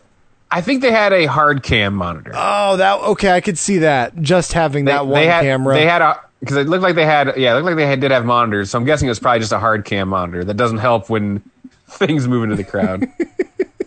um, yeah, so these guys are fighting. Robbie blocks the old school expulsion. Uh, we get a power slam though from Corino for a two. Robbie then hits the eye of the hurricane, and both men are down. Uh, we then tune up the band. But referee, and I love that this referee's name is, of course, Kenny Rogers, because that's exactly what he looks like. Kenny Rogers gets taken out by the super kick. Uh, Corino hits the neck breaker. We still don't have a ref, and we go to the break. Dude, this I I don't know how long these two wrestled. Forever. Like Forever. because we come back from the break and they've cut stuff from the match. Oh, yeah. Suddenly there's a table in the ring and a ladder. Like I was like, what is going on here? Dude, I swear these guys had an hour long match that they cut down. Steve Corino was just like, no, it's an NWA title match. I'm doing an hour. Yeah, pretty Uh, much. You know what's yeah. crazy about? I did. I meant to mention this too. This title's like history goes back to the split when the uh, WCW split from the NWA, Mm. and you had that weird thing where they introduced the international title okay, that Rick Rude had. that's where this and, came you know, that- from. Jesus, that's what this belt is. This is the lineage of that international championship. my goodness. This is this is not the belt that's of the current lineage of the NWA North American, whatever it is, title that like Colt Cabana held recently, and Yeah. like so it's not of that same lineage. So Gotcha. the NWA is crazy like that. They have like a thousand belts. Well, when we do come back from the break here, and there we see that there's like all this shit and plunder in the ring, the announcers are talking about how Kahuna had gotten involved and Yeah. apparently had tucked his tail between his legs and hid behind production assistant Sandra. Sandra, So Yeah. apparently there was all this stuff that went down. There's like, now let's cut that for TV. Let's not have the big Kahuna again on television. or you know, tell the story. So yeah, wow. Um, Robbie wants to set a table up. He hits a DDT on Corino and he sets it up in the corner. Corino with a mule kick, low blow, followed by a pile driver, gets a near fall. Steve Corino then screamed "motherfucker," Yep. which I was just like, these guys are doing them no favors when it comes to this. Um, But was in, in fact backdropped into the table. It didn't break. Of course, it didn't break. Dude, that table, Exchange- yeah. this table looks like it is from 1973. Like it is like wearing down on the edge. Yeah. Like where it's like you can't, like it's starting to look like driftwood that's just got pieces of fucking. Yeah, this is also a straight up like botchamania. I am the table moment Oh, here. Like, absolutely. It, does everything but break. It bows, it bends, but it just won't give. Oh, Kahuna has to get closer to the action. He leaves the announce table again. I was like, what? Corino punches to the stomach, hits the bionic elbow, does the falling out of consciousness, headbutt to the dick. He gets a two count again. Dusty punches from Corino, another bionic elbow, covers, Royce kicks out. And it just said, I have here the heart. That's why he's the king of the mountain. Oh, because they're talking about the heart of Robbie Royce. Oh, that's Yeah. why he's the king of the mountain. That's why he's the champion. Uh, we get an eye poke by Royce. Corino comes right back with elbows. Royce goes for a diving crossbody. Corino ducks that. He takes out the ref. And the announcers go, We're running out of referees. And Kenny Rogers, the original referee, rolls back in. Big Kahuna gets in, gets in as well, hits Corino with the belt. The fans boo. Royce covers, and we get the slowest three count of all time. One, two, three. Your winner, new NWA North American champion, Showtime, Robbie Royce. I was shocked. I mean, I kind of wasn't just because I thought if Corino's probably coming out of ECW, he's got this NWA title. Yeah. when they mentioned that he had the other title shot, I could, I, I immediately was like, well, I could see him just like losing this one here. That's true. That's true. My But- God. It is weird that Robbie Royce is your NWA North American champion after men like Rick Rude and even Steve Corino, I guess. Yeah. The announcers say, "What a travesty this is! A complete travesty." That's a travesty. And the third announcer says, "Yeah, it's it's not great to see." And then we finally get the CWF pilot mission statement here. You guys gotta realize, Big Kahuna, he makes them and he breaks them. And it doesn't matter if you're from ECW, WCW, or WWF. When you come to the CWF, Ernie Todd You watch your backs. When you come to the CWF, you watch your backs for guys like Ernie Todd, aka the Big Kahuna. So yeah, that's the whole idea. We are going to bring in stars. We're going to beat them with our guys, and then they're going to leave. yeah. Oh man, Ernie Todd, aka the Big Kahuna, uh, and then we get my favorite thing. They decided to show us their fan comments, even though they're not all that glowing. No, like at all. Especially the first one. The first one is this like attractive lady. She doesn't enjoy it. You can see that like she's trying to figure out what to say, not to say it was bad or that she didn't like it. And this is what comes out from her and then the rest of these fans. So what'd you girls think of the match? Lots of blood. Lots of blood. Did you enjoy yourself? Yeah. Oh, you bet I did. I, th- I think we all enjoyed the match. Hold on, someone was feeling my arse. Yeah. TCW, yeah. That was some crazy. Absolutely amazing. Amazing. You guys enjoy the match? Yeah, sure did. Wow! CWF and APTN, a winning combination. That was the greatest show I've ah, ever. It was awesome. Awesome show. Yeah. Lots of blood. Pretty hardcore. First time to wrestling, the kids dragged me along, and now, now I'm hooked. Like I, it's here's the other thing too. I think there's like there's got to be shit that they're not that they're talking about that they're not showing us. Because what match are they talking about that's bloody? Like, I mean, I think it's what we're about to see. you think this was because the guy, the kids that were like The main losing their event. minds, that were like screaming there for a 2nd mm-hmm. the one that's like Robbie Royce, Paul Yeah. Diamond, like he's carrying half of that table that we just saw broke. Like he's got it with ah. him, and then his buddy's got one of the fucking like cookie sheets. That I guess that was a match that yeah we don't see at all. Gotcha. But yeah, I don't know. It so they must have. So they must have. They probably put other matches on here like for the fans that weren't for the taping. That must So, have been the case. But yeah, the those guys were into it. Like the lady was not. The older dudes No. that walk out and just go, "Yeah, it was a good show." Like I don't believe, I don't buy that they liked it.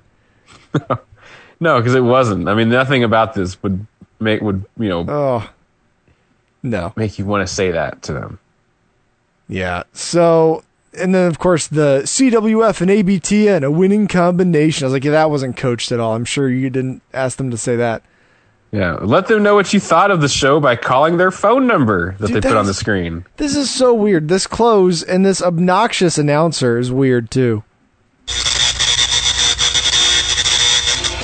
Let us know what you thought of the show. Visit our website at cwfwrestling.com or call 988-4986. That's 988-4986. Thanks for tuning in. Catch you next time. Bye-bye. It's like Jesus, what was that? Why, why did you like turn at the end on me? Yeah, he thinks he's really funny.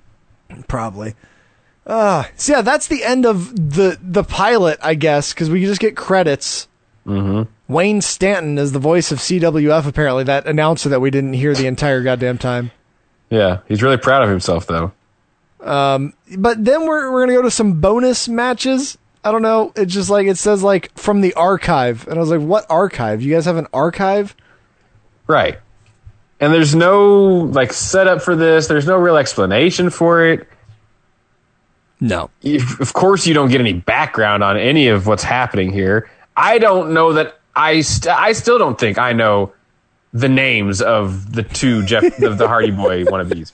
Because at one point I thought I knew, and then I was wrong, and then I was mad that my notes were wrong the whole time up to that yeah. point. Yep. And, and then I just Same like, here. I don't, I don't, and this is one of the worst wrestling matches I've ever watched in my life. Like, this is just completely devoid of any joy or entertainment. Like, uh, even when they do spots, Yeah. they're so awful. It's And they're so set up. This just reminds me of like, you know, listen, me and my buddies were idiots and we backyard wrestled. Yeah. This looks like ladder matches that I had in my backyard wrestling promotion. And Yeah. I'm not saying that like, ooh, we were so good. No, no, it's just that is the quality of what's happening in this matchup. This is Yeah. a backyard wrestling ladder match. It is match four though. Do you want to go ahead and? Oh, do we have to? It's assisted suicide. I don't know their fucking names. Ross Skills here's and here's what I had for the longest time. Okay. Ross Gales okay. and Chad Gaines. Okay. I don't know where I got that. You sent me that text. They started off. All right. Anyways, assisted suicide taking on Team Impact. I'll tell you some of their names later. Um, they for the longest time the Hardy Boy wannabes were orange shirt and black shirt. and then I thought I learned their names and it changed a little bit. And then it goes back to orange shirt, black shirt when I realized that I had been wrong. So Ross Gales is is my uh, my in trying to interpret the uh, what I thought was the accent of the announcers, but it's actually Raw Skills with a Z at the end, and it's all They one word. it. they never say anything that sounds anything like that word. The other guy is Hurricane Chad Tatum. Tatum, Yes. and Kahuna is going to call him Gainum the entire time because it's gay, and that's his insult. Oh God! I didn't even realize that he was doing that because I could barely understand it with you know he the calls him anyway. like raw scum or something. Oh, and, yeah, I remember that. And. Chad Gainum. Um, but yeah, and then Team Impact is Derek Dalton and Mike Angel. this match. This is This- so bad. This is so this has- fucking bad. this- suicide is your the assisted suicide are your reigning champions, right? I guess I don't know. I think they But- are. This match, for being a bad match, has about as bad of a start to a match that I've ever seen in my life. You also have to remember what time we're in, though. We're in 2001. Is X7 has happened? Did that have it? That had TLC two on it? Is that correct? E- yes, yes, that was TLC two. So that's why these guys are calling this TLC three. Hmm. We're watching TLC three, Tony, because this is, this is I the third I refuse. tables I refuse to acknowledge chairs that. match that ever happened. this this match starts, and I knew it was this, this downhill from here. They assisted suicide, the Hardy Boy wannabes. They Yeah. attempt a double team drop kick, but somebody doesn't communicate that very well with their dance partner in this situation because I think Hurricane and whoever he's fighting with, they just collide. Like they do, neither guy does a move. We get a drop kick from one guy, and then the redheaded guy just does like a sloppy forearm when both people realize that they didn't tell the other one what they were going to do. yeah, yeah. It's and there sloppy. we go. And that's and now we're going. Yeah, I have some truly sad strikes and clotheslines. And then and then cuz yeah, it's like they don't I don't buy at all that these guys are doing I'm to go from standing still running clothesline to these big angel guy and they're going to knock him over.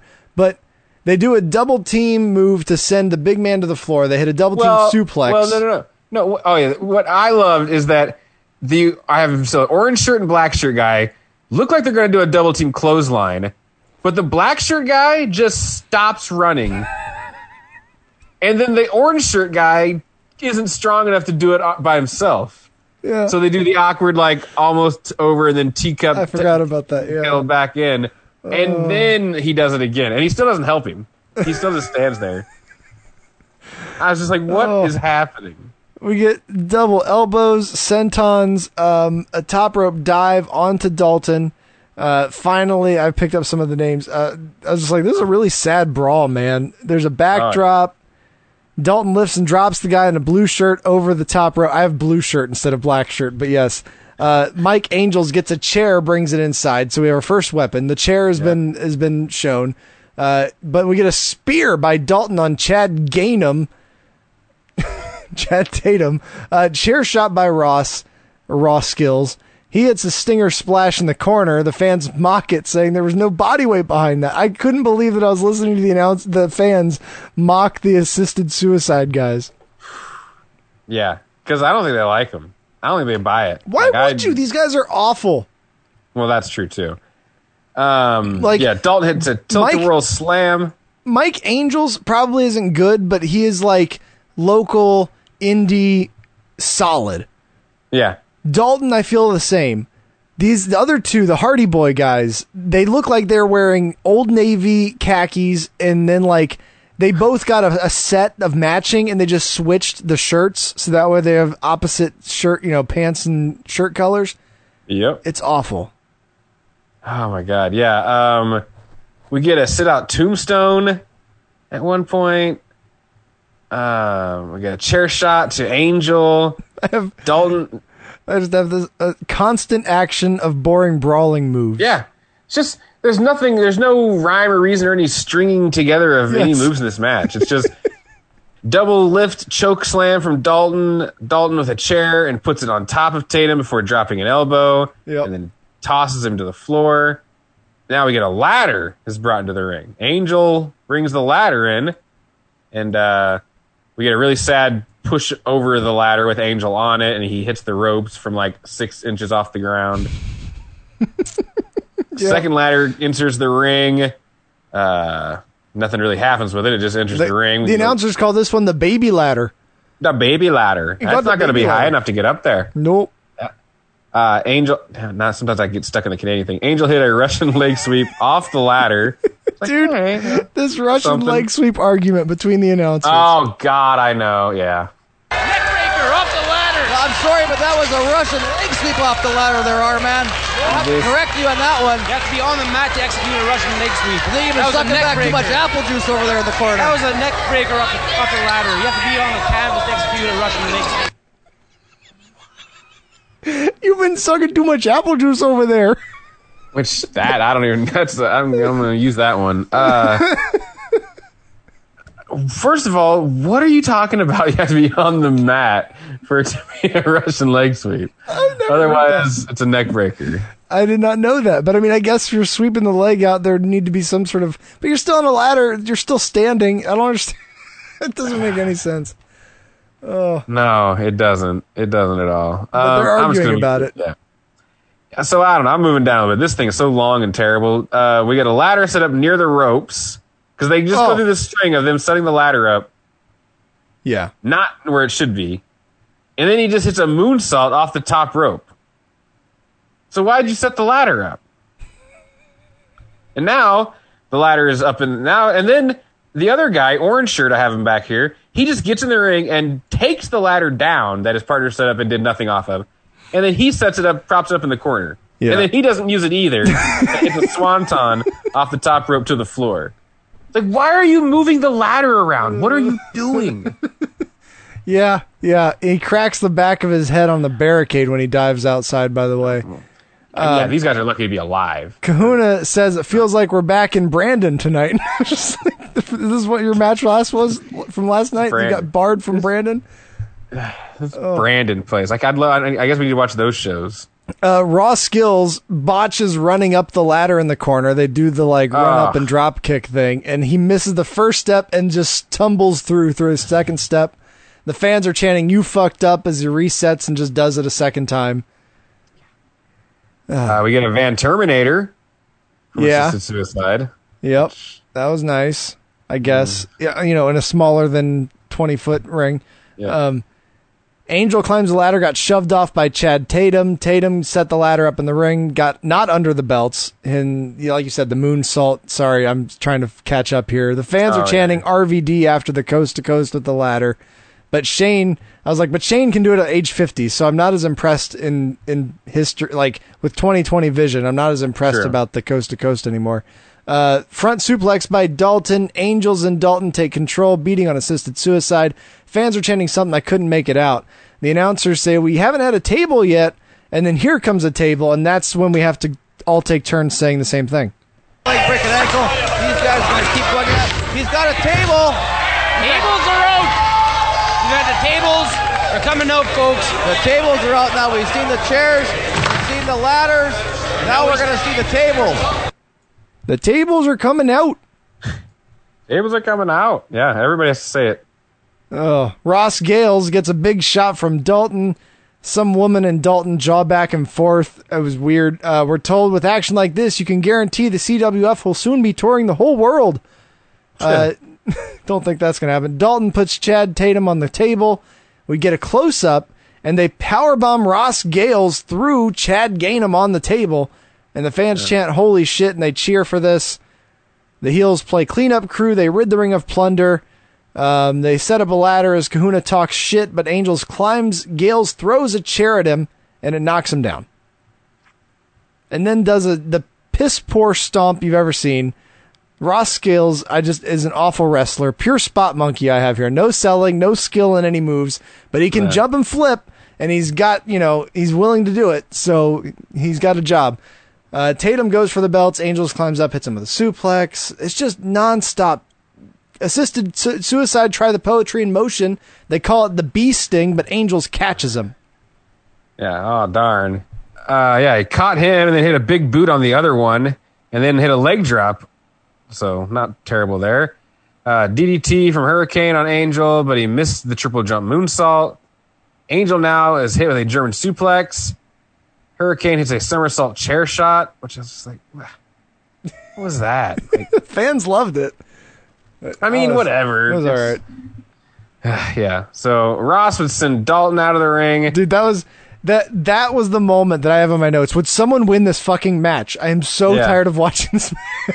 So tired of this match. Um, Angel sat on top. Assisted Suicide hit a double team hip toss through the table.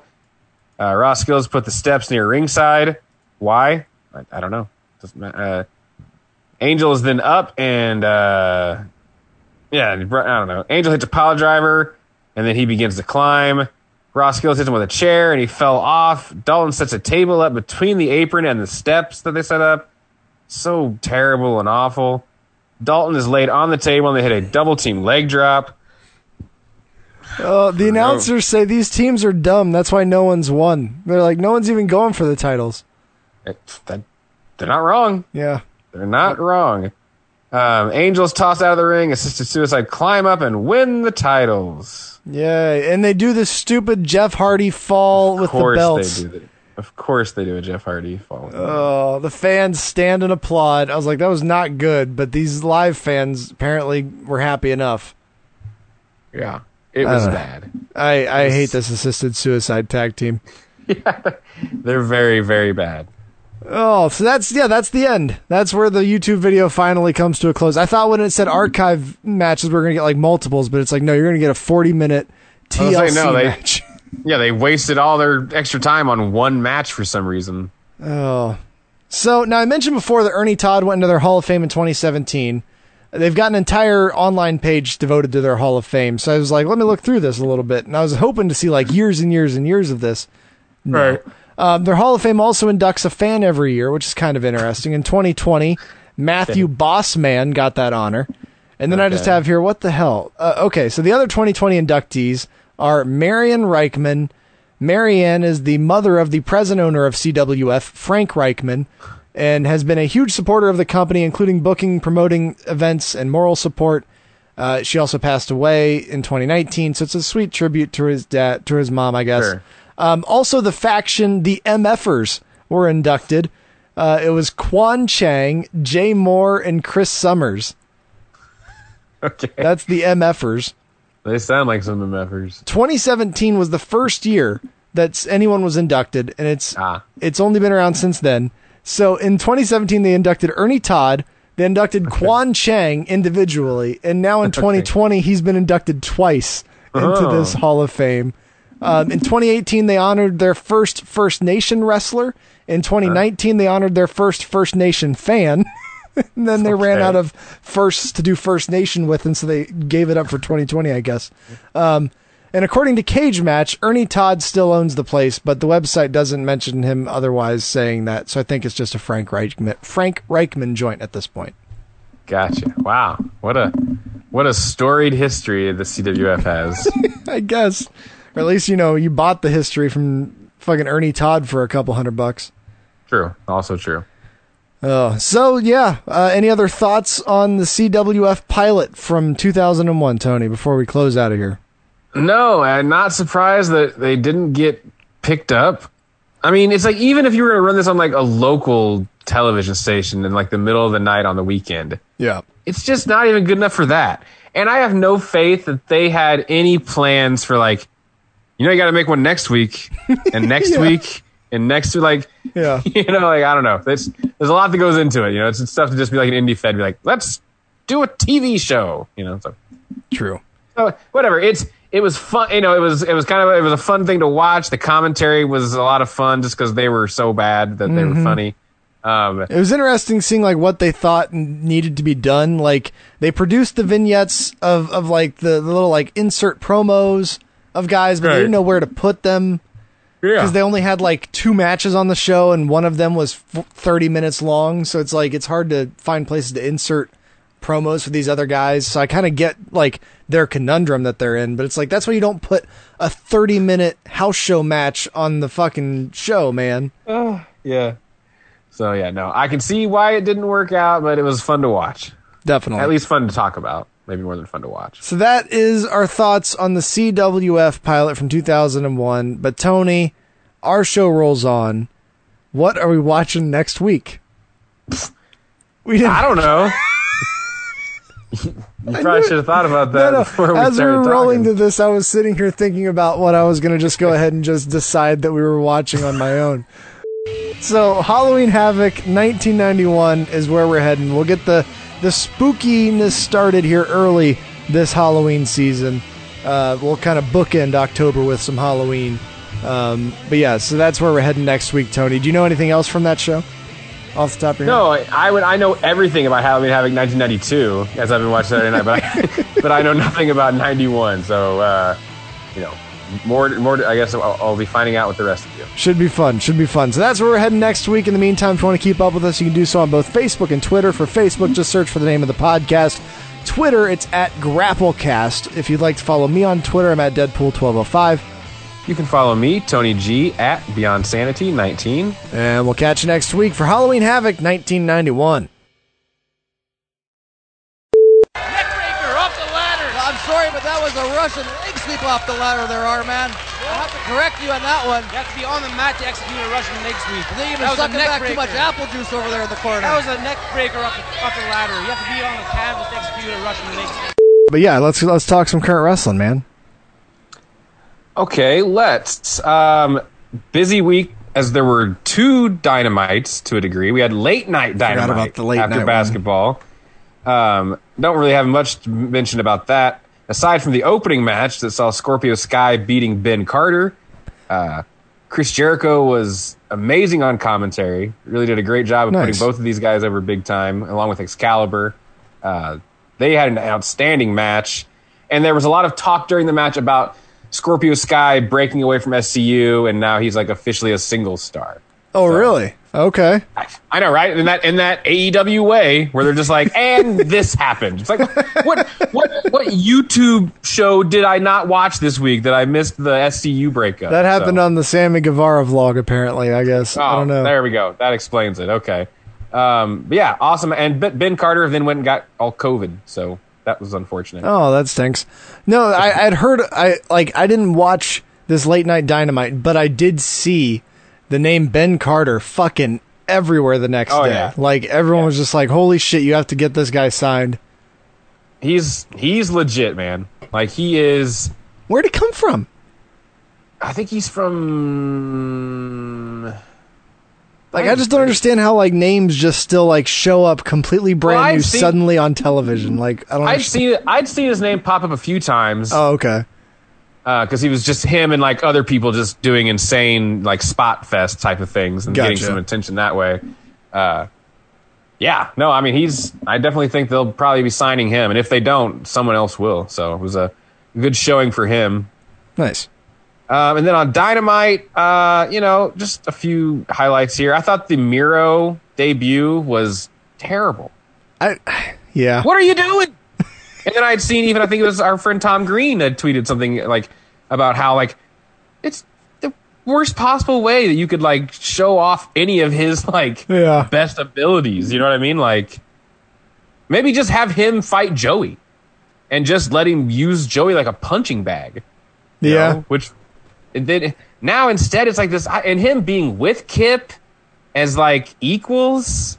Mhm. Also, I feel like really drags him down. Like, sorry, Kip Sabian, but Yeah, Kip hasn't really been established as like a big threat to anybody's titles or anything. So Yeah, like I'd been way happier if Miro had showed up and like stole Penelope Ford from Kip and like pushed him down, and then just walked away laughing. That's how they should have debuted Miro. Well, I don't want Miro to just be like the anti version of what Vince did right at the end of with Rusev and like the whole like cuck thing. Like I don't want I don't want all no, those no, no. I know. I just elements. I just mean, I don't want women stealing and all that bullshit. I don't want that. Fuck all that. like, you, well, you, can, you can steal her.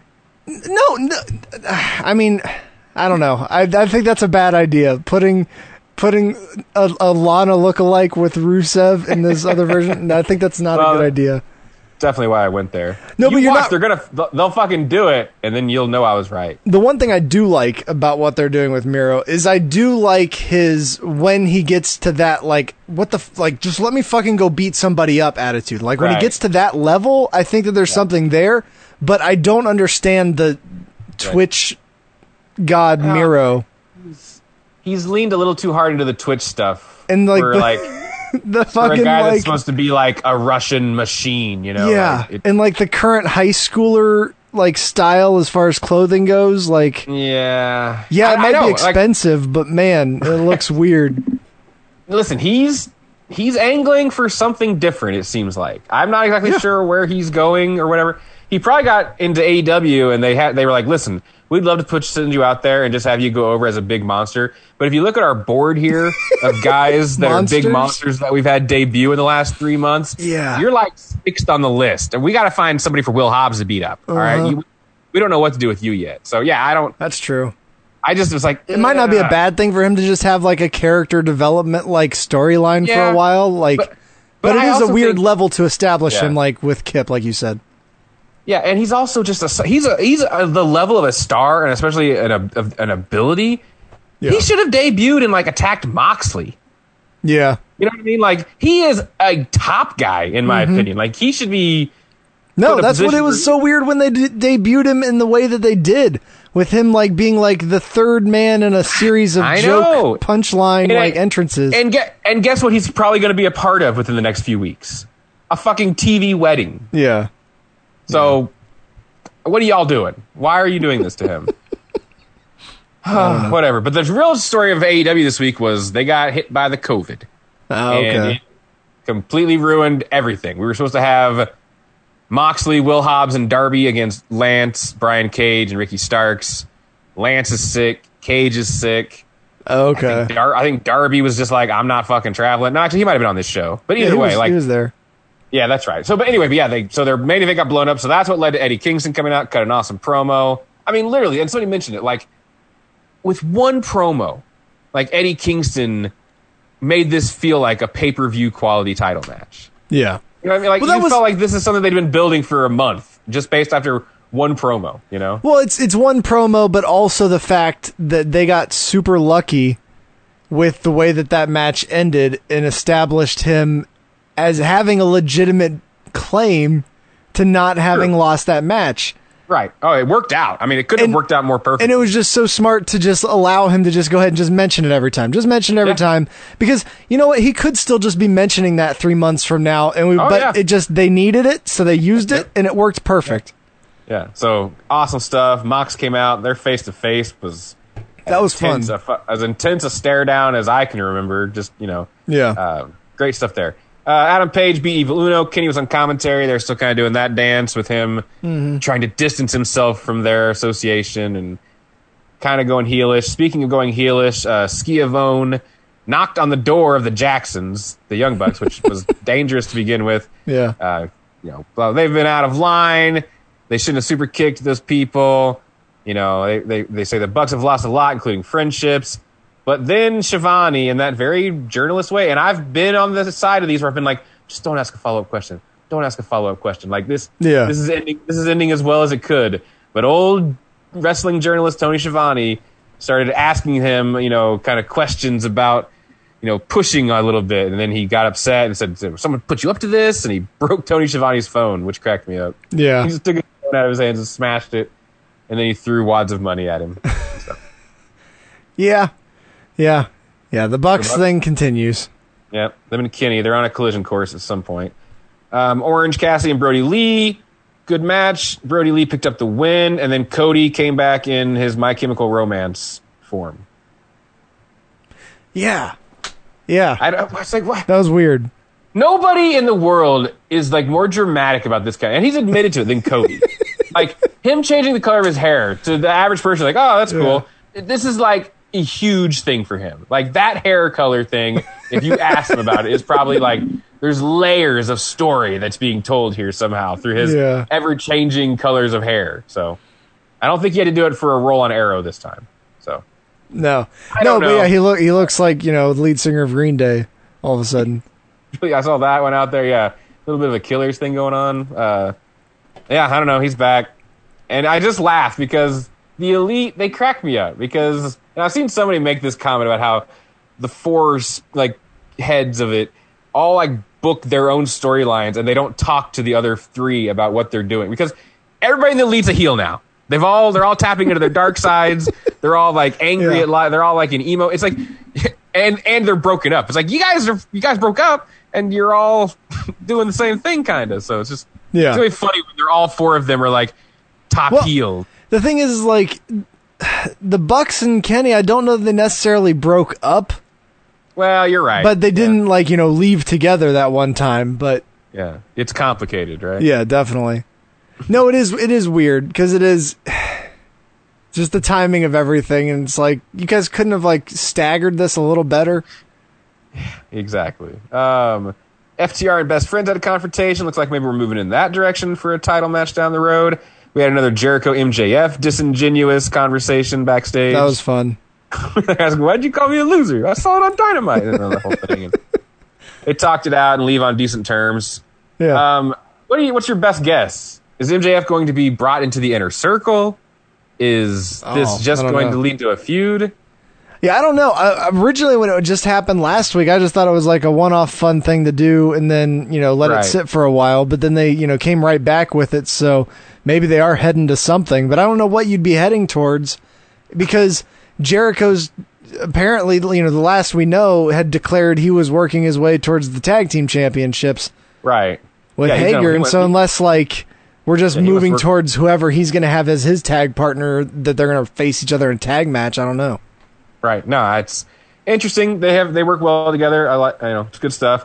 Uh, Moxley retained the title against Eddie Kingston. Uh, Eddie didn't tap out. That will be important, I'd imagine, moving forward. If I know Eddie Kingston, um, we had a Fenix and Pentagon beat down on Moxley. Will Hobbs made a save. Eventually, the numbers were too much for him. Out came 120 pound Darby Allin to save the day. And uh, that would bring out Ricky Starks. I was like, oh, okay, good. Ricky Starks at least didn't get quarantined. Yeah. Positive. I don't know how he didn't get quarantined, but whatever. It was Um, one of those things though, because like I had like I was I was dozing out by the end of the show, and Mm-hmm. so I had kind of fallen a little bit of a sleep as the match was going on, and then I woke up in the post match when it was just the Lucha Brothers and Ricky Starks beating up John Mox. I was like, I was like, what? I was like, when did this pairing happen? I was like, I thought that these two just joined a faction, and then these two, the other faction, just made a big official announcement about working with the other guy. Like, so Yep. then for them to join this faction makes no sense. I was like, what is going on here? I could be wrong, but I feel like that all is dead. Like What's that? Archer, the Archer Association with Taz, and You that think so? gr- That's still a good feel- I- match, though, man. I like, just, I just feel like they literally lifted that out and they just dropped in, like, oh, or we could have Eddie Kingston and the Lucha Bros. yeah, I guess a that's you true. know, kind of, kind of. I just feel like that's what's happening. 'Cause I don't feel like they want to wait that long. Like I feel like maybe Yeah. even this week you might get the eight man tag or something. So Gotcha. We'll see. We- They can go back to it. I mean, I guess Archer is probably only going to be out for two weeks, but Mhm. we'll see. You know, I don't know. I'm not sure about that. But yeah, Eddie was choking Mox as the show ended, so uh, good stuff there. Uh, just real quickly, because NXT Takeover is coming up this Sunday, I just want to mention the results that matter. Yeah. Candice LeRae won a women's battle royal and will face Io Shirai for the title. Real quickly though, because I made note of it because it was cracking me up. They, all these mentions about all these new faces. William Regal wanted to give all these women an opportunity. Let me give you a rundown of the uh, ladies that were involved in this match. There was a Gia, a Raven, Ellie, Avery. Two girls got eliminated that I didn't even hear their names. They, Someone even, they didn't like even give you last names. No, someone named Emily, and uh, that Catalina girl with the mask popped back up, and she got thrown out too. So Wow. among all the other known names, but that was the Yeah. those were all the girls getting the opportunity, and that was the level of uh, int- you know the the efforts they went to to name that we had: Gia, Raven, Ellie, Avery, Emily, and Catalina, who we all kind of know, but odd how she pops up when she does. maybe I'm just you know it just feels like every once in a while, like whoever's running NXT, maybe it's Triple H, but they're just like they get like a group of people and they're just like, all right, let's put all these people on TV right now. And they're like, they they just learned to do a backdrop, and they're like, Oh, no, they- we're putting them on. TV right now, and it's like, well, why? Yeah, none of them looked all that seasoned, I would say either. So I was just like, what are you why are you doing it like this? Um yeah, um, other than that, we had Gargano attacking Damian Priest after his match because they're fighting for the North American title on Sunday. Uh, but the gauntlet for the gold, the main event. Uh, this was you know, this was a good match. It was kind of Royal Rumble style. Uh, started with Kushida and Kyle O'Reilly. Bronson Reed was in it. Timothy Thatcher, Cameron Grimes. Um, but ultimately, Kyle O'Reilly got the win in this match and Yeah. uh, is going to fight Finn Balor at Takeover, and I am really excited about that. I'm Yes. Really happy that when I was starting to when it started to feel like they were like Kyle O'Reilly was falling back, like he wasn't involved as much, he wasn't in Mm-hmm. the, the undisputed era segments. I was kind of getting worried that there was maybe a problem, but it seems like they were just kind of, I don't know, pulling him back a little bit from all of that, and you know now he's got this big Well- platform to kind of establish himself as a top star. I know at least early on it was a lot about just his underlying issues health wise with COVID. So that Yeah. kind of caused some of that. But but then you're right. It wasn't like they as soon as he came back, he was like bam, like everywhere, all over the place. You didn't see him very much. Like No. so And they no, did- I was I was when I saw this was announced. I didn't watch the Gauntlet for the Gold, but when I saw this was announced, I got really excited about this takeover because I want to watch this match. Like this, Mm-hmm. Kyle O'Reilly's the guy that I've been wanting to see get that singles opportunity for a long time, but it didn't make sense for him to turn face and go against Adam Cole or whatever. So Yeah, I'm glad that No. it worked out this way. Yeah, absolutely. No, I mean it's shaping up. You know, in the NXT way, they always manage to put together a card that you really, you know, want to watch. So I'm definitely excited about that match. And Candice LeRae and Io Shirai. You know, Yeah, for that'll be something good. that they they put together in a battle royal, which I'm never happy about, but I am looking forward to that match. So Nice. um, and then we'll just talk about Clash of Champions. Um, it was a show. We talked retribution and stuff in the dish. Mm-hmm. Um, you probably heard. I don't know why I said that. Um, pre-show Nakamura and Cesaro beat the Lucha House Party. I mean, listen, it's it's good matches. It's Nakamura and Grand Metalik had a singles match on SmackDown that was kind of cool to Well- watch because you know I did hear, like, I think it was the post guys, they mentioned they were like, there was all this build up with the Lucha House party about who's going to be the two to do it and all this shit. Yeah. He's like, and then they just got stomped by the other two guys the whole time. Like, Nakamura and Cesaro just, like, beat their ass. Yeah, yeah. There's been this like no one kind of cares Lucha House Party breakup angle that's been quietly happening in the background on SmackDown for weeks. That it's always like they're like arguing in the ring as Michael Cole throws to the commercial break, and they don't really mention that like what's happening in the ring. So yeah, I don't know. I feel like they're about to break up. I, Oh. why? It won't be good for any of them. I can tell you No. right now. Spoiler alert. No. Um, Intercontinental title ladder match. Uh, wow, what a match! What a performance from all three guys here: AJ Styles, Sami Zayn, and Jeff Hardy. Um, and just Oh. in, innovation. you know, it's always amazing to me. Twenty years, twenty years plus after the creation of the ladder match, that you know people can still go out there and manage to find interesting ways to kind of do you know do things. Watching that ladder match fucking hours after watching TLC 3 from the CWF. it was it was just like it was such a breath of fresh air. It was like, oh, this guy isn't trying to be Jeff Hardy. He is Jeff Hardy, and Yeah, Sami well, Zayn's in here, and like, Yeah, that goes a long way. yeah, it was so good. And the finish with the handcuff stuff, I thought was Mhm. fantastic. Like the Yeah. ear thing, I was like cringing the entire time, just Oh, yeah. waiting for him to accidentally drop that stupid fucking Oh. ladder. That yeah, that was a disaster waiting to happen. Uh, but it was a you know very effective. But no, yeah, it's just the obvious difference between a professional wrestling ladder match and an indie rific. Yeah, and raw skills. Let's all do the things we did on the video game. So um, yeah, Sami Zayn gets the win. He's the undisputed Intercontinental Champion. I couldn't be happier. Um, what's next for AJ Styles and Jeff Hardy? I don't know. We'll have to not watch SmackDown and find out. Um, Raw Women's Championship match. I'll give them a pass on this one because at first I was like, damn, there's only one women's match in this whole pay per view. And I was like, oh yeah, they had two other title matches that got COVID. Yeah. Didn't happen. But Asuka beat Zelina Vega. Mm-hmm. A good match. Why is it in a good match? I but I've talked about it before. Like this, just I don't feel like is at the end of all this is Zelina Vega going to be better off? Like I'm worried she's just kind of like a sacrificial lamb until they get to their Well- next angle with Asuka. I know? think she's better off in that we had never seen her do that.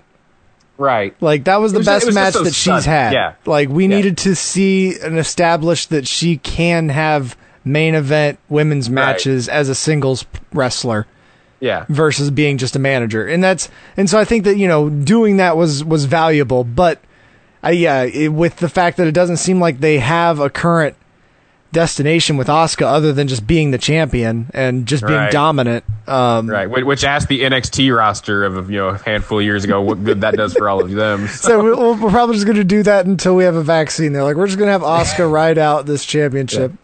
Who wants to lose to Asuka this month? Ruby, Ruby, right, you okay? That's fine. Ooh, that, right. that name's probably not too far off the draw. Oh, it's gonna happen. Um, anyway, U.S. title match. I'm like, and they okay. I should just say the words and then you'd be mad. Bobby Lashley beat Apollo Crews. And I mean, I've already talked about it, so I'm not going to go into it. But it's like you need to end one of these. Yeah. You need to end this before they can move on to retribution because there I have a hundred problems with how all of this is being handled because mm-hmm. now the catering crew seems even less important and relevant and you know like while hurt business is looking to save the company for god's sakes as Yeah. also being the top heels on raw it's Yeah. all very confusing but i was just like this is still going on it's like of course bobby's gonna win like why, why are we doing this to these guys Yeah, I don't understand why these matches keep continuing. And guess what? On Raw, uh, it's a three way. It's three men on three. Can't wait to. Not, oh my god, I'll watch it. Uh, it's also like Apollo Crews is like, how's that push going, pal? Like this is a company where you better be damn careful what you ask for because it's like, I feel like it's just as good as it was a few months ago when you felt like there was some momentum there. Now it's like, I feel like the walls are, you know, Yeah. coming in on the guy, and I don't. Because there's just No, all that's happened is is he they've used him to shine a light on the uh, heel abilities of three other men, and like That's that's all that we've learned is that oh yeah, these three guys in the hurt business are pretty dang good at being heels. Like let's keep let them do that. And I will say, I think it's a happy accident too, to some degree. Like I don't think that was probably the intention. They're probably just like, oh, oh, Yeah. damn, yeah, that, yeah, you guys are doing really good. You, you've turned out to be the stars of this thing. Um, yeah, Raw tag team titles. Um, this was God on pay per view for God's sake. Street Profits uh, retained against Angel and Andrade, who the storytelling in this company, the men that couldn't win the titles with Zelina Vega by their side, and Yeah. she was so fed up with them being losers that she dumped them. Go on to win a number one contenders match and make their way to the pay per view. Why would we think that the result is going to be any different between these two teams based on the story? Like I'm- they've I'm lost sure. a key asset to their success, and Yeah. they stumbled their way to a title match somehow. But that's not the worst part.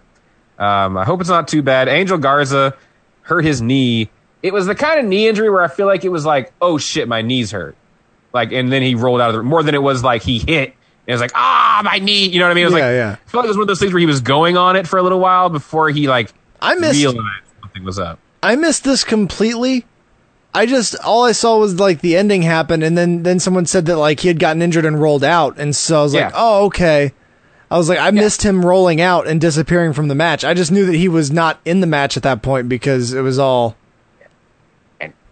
Andrade. And then like yeah, and then like I've told you, it, I just they made they made a a bad rush ending when they kind of didn't have you know what I mean like in the match yeah that's fine but it was like just the way things went down it felt like someone panicked at some level of it you know Yeah. the, the refs in this company have earpieces so I would imagine someone can talk to them and be like you know go, go fucking home go fucking home you know like Yeah. in, in, you know, in the match, in the match. Because that ref just, it was a lot like our buddy from a week or two ago in the Mickie James match, where after the deed was done, deer in headlights. like just, Yeah. oh no, why did I do it that way? Like, because it was, I mean, it's the worst. here's the, the thing. kind of way. The kick out at two, I the think- kick out at three, oh. I think they're they're leaning into this because on oh, Raw oh, they will. tonight, Oh god, yeah. on Raw tonight, there's a match that ends when someone like rears back to hit the other person and they accidentally hit the ref a little bit in the chest, and the ref's like, "He hit me, he hit me, disqualification," ah. and he like you hear him talking very much like outside of the ring, ah, like he hit me, we got to disqualify, the match is done, and like So- it's like what what is going on here? So Unless you're company- leaning into this. this company is going to excuse these awful officiating moments of the last month or so, and they're going to turn it into an angle. I think so. That's that'll I feel like 'em. that's what I feel like. That'll What was, trick 'em. I feel like that's what was happening on Raw. I might be wrong, but We'll we'll make the fans think that they know, but they don't know anyway. um, yeah, If Bayley came out. no, go ahead. just just to explain to people that are listening, I, I've Yeah. watched Raws minutes before we recorded this. Tony hasn't Yep. seen this week's Raw, so that's how I'm able to like fill in what's coming. But. Yeah, DP knows the future. That's about that's what happened. Um, Bayley came out and was a little too cocky about not having a match tonight, and uh, you know, there's no one back there that wants to fight me. Blah blah blah blah. Asuka came out, of course. I was just like, God love Asuka. I did like that a lot. Um, and Asuka would win by DQ, and Bayley used a chair. Uh, the story of this match, though, is that Sasha Banks showed up in her Vince McMahon soft neck brace and uh, attacked Bayley from behind with a chair. But then, like, the tides turned. I was like, can we just, like, how about a chair shot and we just call it a night? Yeah, Like, then it turned into a whole skirmish, and it's like this girl's got a neck brace on, for God's sakes. Like, can't you just have, like, a, oh my God, Sasha just laid out the SmackDown Women's Champion, and that's Mhm. it? And, like, that that's the segment, guys. Like, what? Yeah. Let's just call it good. No, we don't do that anymore. Now, now we have to have a long beat down where the the crowd just cheers the entire time while we watch this other person being destroyed. Just, Yeah, and you just see a bunch of like thumbs up in the background. uh, yeah, terrible stuff. The title matches. We got to sell a toy ambulance match. Orton and Drew McIntyre, uh, Ghost of Christmas Past, visited Randy in this one. Big Show stopping him from punting Drew. Uh, Jesus, this I like loved the. Someone else made the comment on Twitter too, but I loved that the Big Show like revealed his face as Yes. if there would be any question that that was the Big Show. you thought it was just an extra large fan. It's Yeah. actually me. Um, yeah. Yeah, they they recapped this at the beginning of Raw, so I did get to see a little bit of this. I didn't realize how much like because then like the the legends come back on Raw and they're Yeah. just like hanging out with Drew. Okay, cool. Yeah, because Christian attacked him backstage. HBK hit freaking sweet chin music that sent Orton off the top of an ambulance, but he was fine, folks. Like, literally, their next shot was him, like, I mean, not dead. here's the was- thing: they're making Randy Orton into like an absolute like unbeatable god. Like it, it Yeah. took No, five men to beat gonna win the him in this match. Yeah. like oh, that yeah. was the thing Oh, that yeah. I got from that from that Raw. It wasn't, oh, I'm so glad to watch Randy Orton get his ass kicked by all these people. It was, you mean Drew couldn't just beat him? It took these guys, it took all these men just to beat Randy Orton in this match. Like that's what it felt like when they were showing the replay. I mean, I'm just going to tell you, as well as these things are going, and I mean, I don't know, it's a little bit too long of a time to maybe work on something like that, but I'd have Drew drop the belt to Orton, and I'd have Drew climb back up to take the belt from Randy at WrestleMania. Yeah, you could do that. I just, I mean, I don't know. I just think with the way, but then there's Edge, and I don't know what that status is. yeah, that's that's kind of a, a, an unknown at this point. But no, that I'd wouldn't kind be of, bad. I wouldn't be thrilled if Drew dropped the title and then it turned into an Edge Randy Orton title thing. You know what I mean? Like, I mean, I guess I'm I'm done. I'm done with Edge and Randy Orton. I don't want that again ever. You watch that WrestleMania match all the time because you just like it so much. Uh, no, I'm done. Uh, Drew won. Ric Flair drove the ambulance with a broken windshield off. It was funny. Um, main That event. was- that was the one that when Randy when like they showed the replay, they did, I missed. and Maybe I looked away from the screen before they showed like the flash of Ric Flair or something. But Right. I didn't see Ric Flair being involved. And then when he just like came out for like the celebration, I was like, "Why is Ric Flair here? I don't understand what's going on." Now they had him drive the ambulance. It was pretty Nice, awesome. Um, Main event: Roman Reigns beat Jey Uso. Um, you know, I've seen a lot of love and praise for how great some people thought this was. Mm-hmm. I mean, I guess it was. I fell Yeah, asleep yeah. before the last two matches of the pay per view. I watched all the rest of it, but I didn't see Wow. the the big title matches. So Well, at least at least you watched the important parts. No, I'm just joking. Um, it was Roman beating Jey and like asking him to acknowledge him as their tribal chief, which was just kind of cracking me up. But I couldn't stop laughing at that. I thought, it, was, but I mean, I, I, guess just, it a- I, it's it's better than call me a big dog. I'm the Well, big dog. Say I'm the big dog. Like that's better, but all right, you're not wrong about that. Um, Jimmy Uso would come out and would throw the towel in, uh, stop the beatdown. He even said, you know, fuck, you're the you're the tribal chief. like Jimmy was just like, there, like you happy, like yeah. And then like Roman like made him take his lay and like Roman put around. I, I- it was all very good and stuff. You know, like I mean, it was just I like that. Here's the thing. I don't. I didn't watch it. I like the idea mm-hmm. of it. I don't know if Right. it was very if it was all WWE I mean, and that it was way too drug out and long and over the top. My because it, yeah, just hearing it described and seeing like the footage that they showed on Raw, I thought it looked great. And it Yeah. seemed like, you know, Roman's a real asshole. I don't Yeah. like this person. Like he's a douche. He's a dick. And that's a Yep. good thing, you know. Uh, And even like more so than even like I feel like generically I would assume when he, you know, associates with Paul Heyman, I feel like the way that they're making it out here. no, no, it was a great a way to if you were on the fence about Roman being bad. There's no doubt Yeah. now. Um, there was the you know Paul is not in control of this man. Was another thing that was kind of clear about that. You know, Okay. like Paul had no power over stopping Roman or even trying Yeah. for that matter. Paul was even maybe you could say in somewhat fear of him himself. Oh, You know what I mean? Like just like Roman Yeah. is like off the reservation kind of a thing. You know, like he Mhm. is. There's no containing him. No one is actually controlling him at this point. Um, so I thought that was good, but no, like you said, it was just too long and drawn out. Like I was just sitting there, like, okay, like just can we get on? Like, it was going to turn into a snuff film at some point. Like, the, Yeah. just um, yeah, no, very effective stuff. Uh, I think the news of the day, though, is of course that Roman Reigns' abs and his uh, nipples have finally been revealed. Yeah, you were to- telling me that you were rejoicing at this. I just can't believe this is nothing. This is something that you haven't like thought about at all. Like this, I have been bothered by his D'Lo Brown chest protector since the Shield was over. You know, he was the X Pac of the group. Roman's the guy that wouldn't stop using the music. He Mhm. still wouldn't retire. He still, you know, like he wouldn't, he wasn't, he wouldn't let go of the Shield. And No, and that's why I've just been amazed at a man. And now that you've seen it, it's like, why has he been wearing that vest for fucking six years or whatever it is? You know? The thi- I mean, I guess it is weird that they, for some reason, seemingly, the the attachment was the music. They were like, I well, if, if he has the music, we can't let him Right. get rid of the shield. Like uh, the chest protector, that that's his shield. I, I don't know why, but it's suddenly you know because they let him change the music now, and you're right now he doesn't have one on, so I don't I don't get it. But I just saw him last night and I was like, he has never looked like a more impressive, bigger star There was- than he ever had before that night. there was like one moment like a year and a half ago i feel like where for some reason like his shirt got ripped off without a, his gear on Right, and right. there, and there was like a moment where i was like yeah why doesn't he just not wear it and like there was a short burst of people talking about it and then it disappeared again and we just lived with roman reigns wearing his his like extra gear I just, yeah, I don't know. But it happened.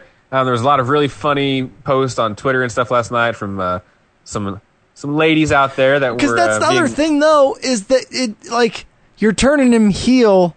Well, yeah. Why did you do that right now? but but I'll say, if there's anything that drives a guy crazy, it's his girlfriend talking about how good looking somebody is. I you know what I mean? Like, I guess, but still, he- the girls Shawn make up Michaels- half the half the crowd almost sometimes, and so if Yeah. it's still half the crowd's cheering, it's still gonna feel like half the crowd's cheering. I just think, but even if you think back to like the the, the NWA days and stuff, like you know the those guys would get the woos from the girls, you know, and stuff like that, as everybody else was booing them. Like, it's That's not. true. I, it, it, it'll be okay. Like Shawn Michaels at Yeah, it's top like the- heel. It's like the footage. Fucking, is it what? What was the? uh Is it Real Heroes of Wrestling or whatever with fucking uh Jake the Snake having that lady like feel his chest? Oh yeah, heroes of wrestling. Oh yeah. Jesus Christ.